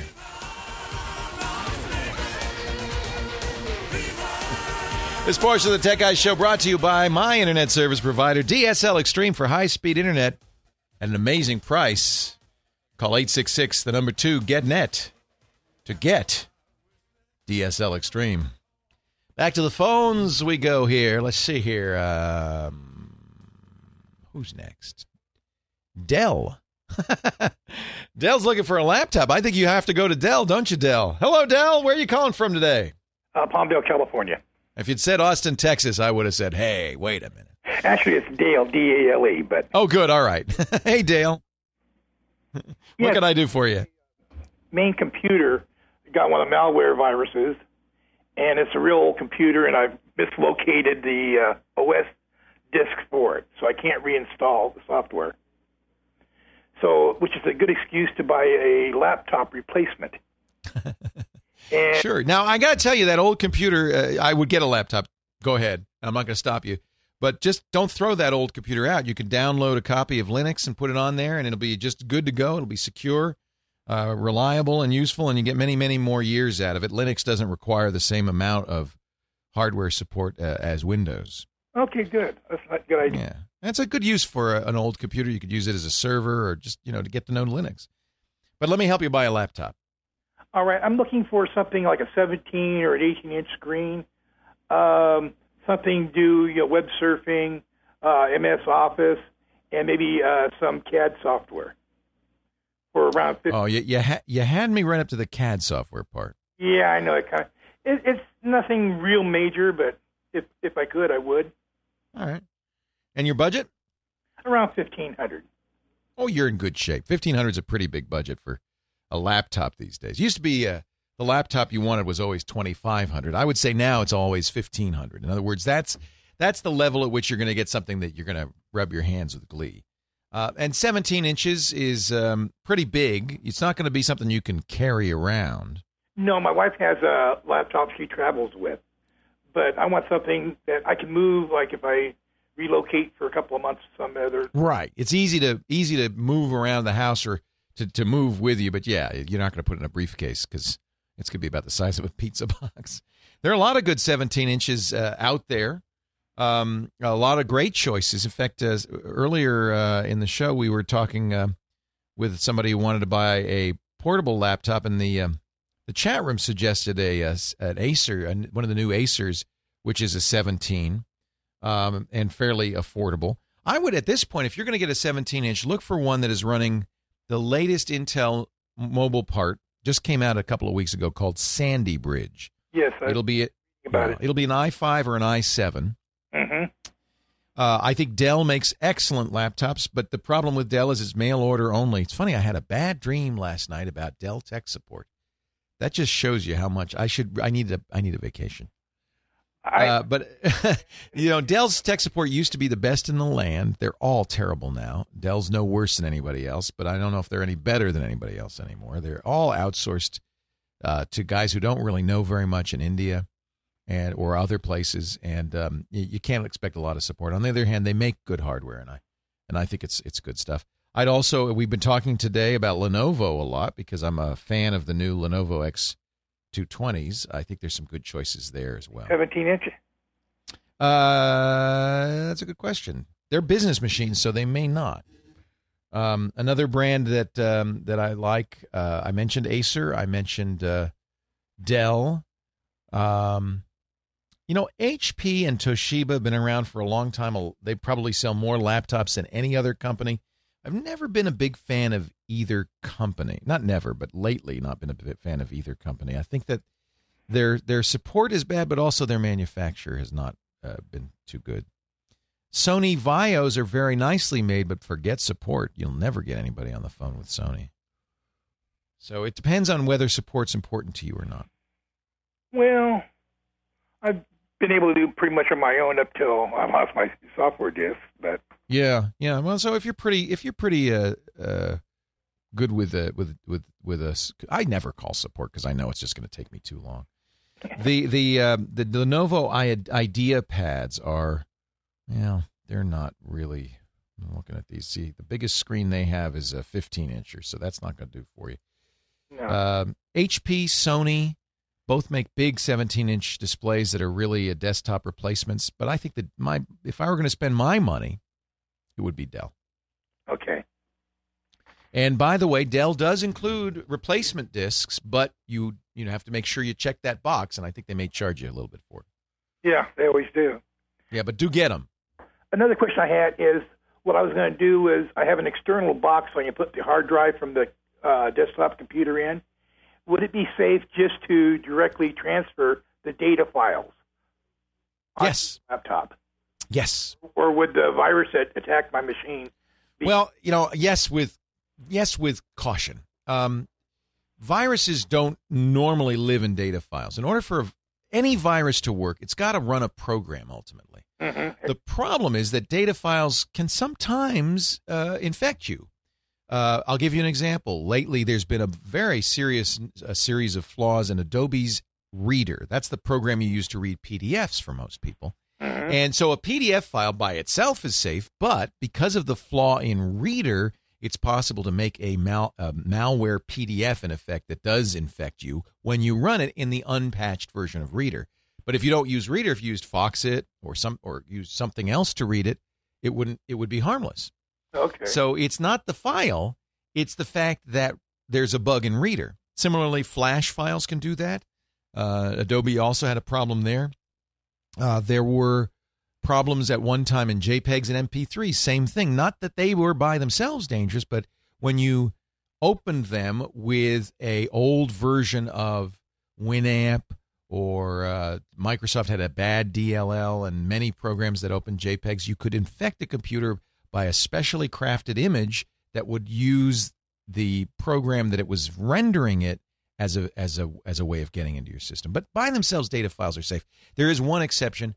Uh, Office files uh, have a macro language, and of course, a macro language is a programming language. So, in fact, doc files, Excel files, those are in fact programs. And so, admittedly, uh, the macro language these days is so hobbled, and Microsoft's put in so many protections. And if you're using a modern version of Office, you're probably safe, even with a, a doc file that has a macro virus in it. So, I would say the, the, the bottom line is data files are, are pretty much safe as long as you're being safe in other areas. Yeah. And what program should I put on to protect the new laptop? As far Well, as, at the very minimum, uh, what you'll be doing is Microsoft Security Essentials. It's free. Uh, Microsoft is, I think, very close to including it in the operating system. They don't want to cheese uh, cheese off the antivirus makers by uh, by doing it too soon, but I think that's going to be just a matter of course before they do that. That's Microsoft.com slash security essentials. That's the only free one I'd use. Of course, uh, our advertiser NOD32 from ESET is a paid antivirus. It's better, it's faster, it's more effective. It's just whether you want to pay the 40 bucks a year. Uh, for, for my money, it's worth 40 bucks a year, but that's up to you. Mhm. I, those are the only two I'd, I'd even consider. Very good. Hey, thanks for the call, Dale. Thank you. Enjoy your new laptop. I mean, if you have an old PC, going to a modern Sandy Bridge based laptop with Windows 7 is going to be, well, you're going to like it. It's going to be a big step up. You're going to be very, very happy. Uh, it's kind of it's kind of the fun. The only good thing about sticking with old hardware for a really long time, it's like hitting yourself in the head with a hammer. When you stop, it feels so good. Let's take a break. More of your calls to come. 8888 Ask Leo. I am Leo Laporte, the tech guy.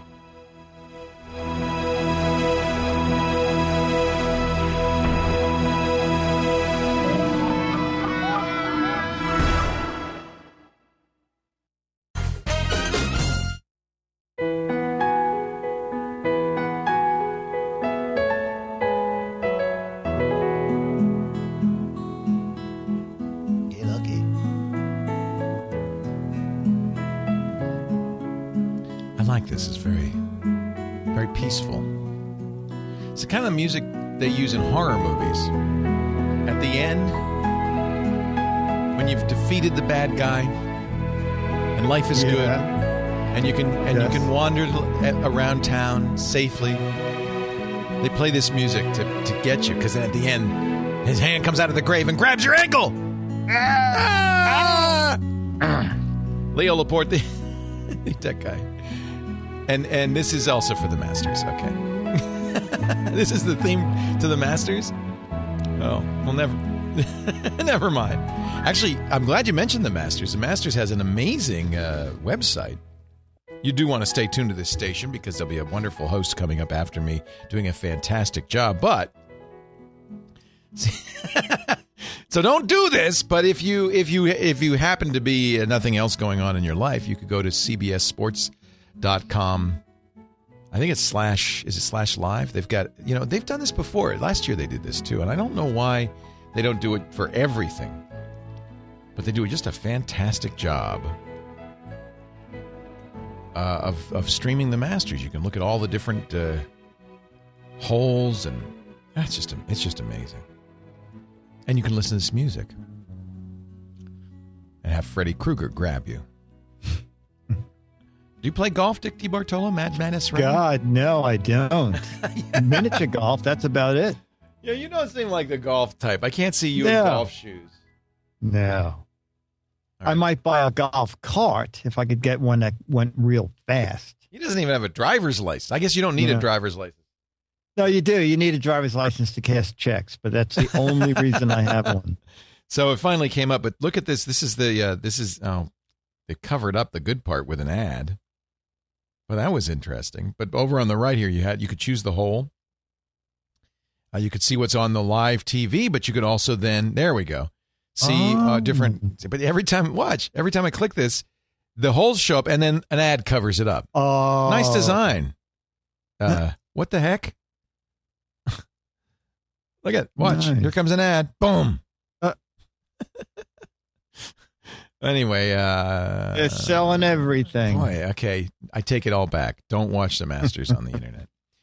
Uh, Dick DiBartolo, Mad Magazine's maddest writer. He's also known as the Gizwiz. Why? Well, I don't know. No, because he's uh, really into uh, gadgets. That's why. For 40 years, he's been really he's he was into gadgets when a when an answering machine was considered a gadget. And he does a podcast with us every week uh, called the Daily, Weekly, Weekly, Daily Gizwiz. One of- which we do monthly and we play annually. just in case you're con- confused. And he joins us on the radio show every week at this time with another lovely gadget. And our gadget is from Eton. They're the people who make the Uh, Eton, E T O N. They make uh, they make uh, golf clubs. No, uh, I don't know no, what. crank radios. So that you because can we get a lot of crank calls said- on the radio, so that's good. yeah, yes. Uh, they they have a new radio out. They they team up a lot with the Red Cross, and the, their newest weather self powered radio is called the Axis. So it has a neat little aluminum crank handle, and this one is very efficient. Ninety seconds of cranking will give you fifteen minutes of radio power. Now, is this the one that, the, that has the red? That's the red American Red Cross Yes. radio. Yes, yes, exactly. Wow. exactly. It's now really this cool one, looking. Oh, it's great. Yeah. Uh, it has cell phone output for charging a cell phone. Uh, Cell phone not has- included. Cell phone not included, exactly. Uh, rechargeable battery included, but the three, uh, the three AAA's, if you want a backup battery, is not included. Um, you can buy an optional AC adapter. It has all seven weather channels. It has weather alert. So if you're going out camping and you're sleeping overnight, if there is a thunderstorm coming in your area, set the alarm. It'll wake you up with an alarm.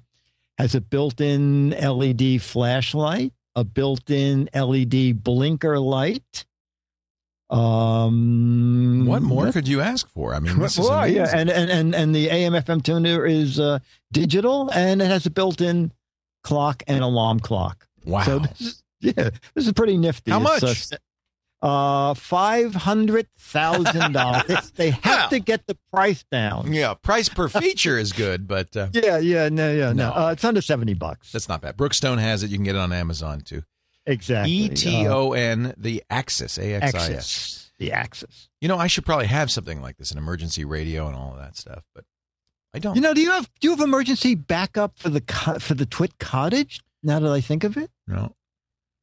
I you a figured we we, spend we, more money. we uh, well we looked at yeah really we looked at it. It's very expensive to uh, keep a, a radio station online or a TV station online or an internet TV station online. Um, and we figured, well, if the power's out, I bet you our internet access goes out, and there's nothing we could do to make that work. Oh yeah, okay, that that's a good thought. Yeah, so I figured, well, might as well just all be, you know, all be down. And The good also, news- uh, since you've been there, has the power ever gone out? It does occasionally, but never for any length of time. So we've been, uh, you know, it's been we've been broadcasting uh, from the uh, Tech Guy Labs for five years. It's actually April seventeenth is the fifth anniversary of Twit. Uh, Sixth, I'm sorry, sixth anniversary. I, I was going to say because we've been doing the daily Gizwiz for five point two months. Anyway, it's always good to talk to Dick. His website, gizwiz.biz. And uh, the What the Heck Is It contest there is a chance for you to win an autographed copy of Mad Magazine. Anybody? And the new cover of Mad will have Alfred and Zuckerberg on it. Oh, that's I saw it. It's hysterical. I love that. It's such a crack up. It is. They it's uh, you can't tell who's who. Just a joke. Oh, you know they do. The, the someone said, "You what, what is it?" Uh, oh, someone said, "Why is Zuckerberg on the cover of Mad?" And someone else said, "Because he won the Alfred E. Neuman lookalike contest." Dick will uh, stick around because Dick's going to Yes. do the uh, daily, weekly, weekly, monthly, yearly Gizwiz in just a moment. Uh, and we're going to get back to the phones in just a moment. A few more minutes left on the show, but I do want to talk about our good friends at Carbonite. I got this email from Patricia Oglesby. Quote, we really got a bad virus the other day. The computer guy couldn't save anything on the hard drive. He had to wipe it completely clean. I'm thinking, I hope Carbonite works. She was a Carbonite customer, so she took it home, plugged it in, pushed restore on the Carbonite website. She says it all starts coming back. It just kept going, and it was all there, and it was all in the right place, and I'm so happy. Carbonite just did all that, and I didn't have to think about it. Carbonite, very easy to use. It was great.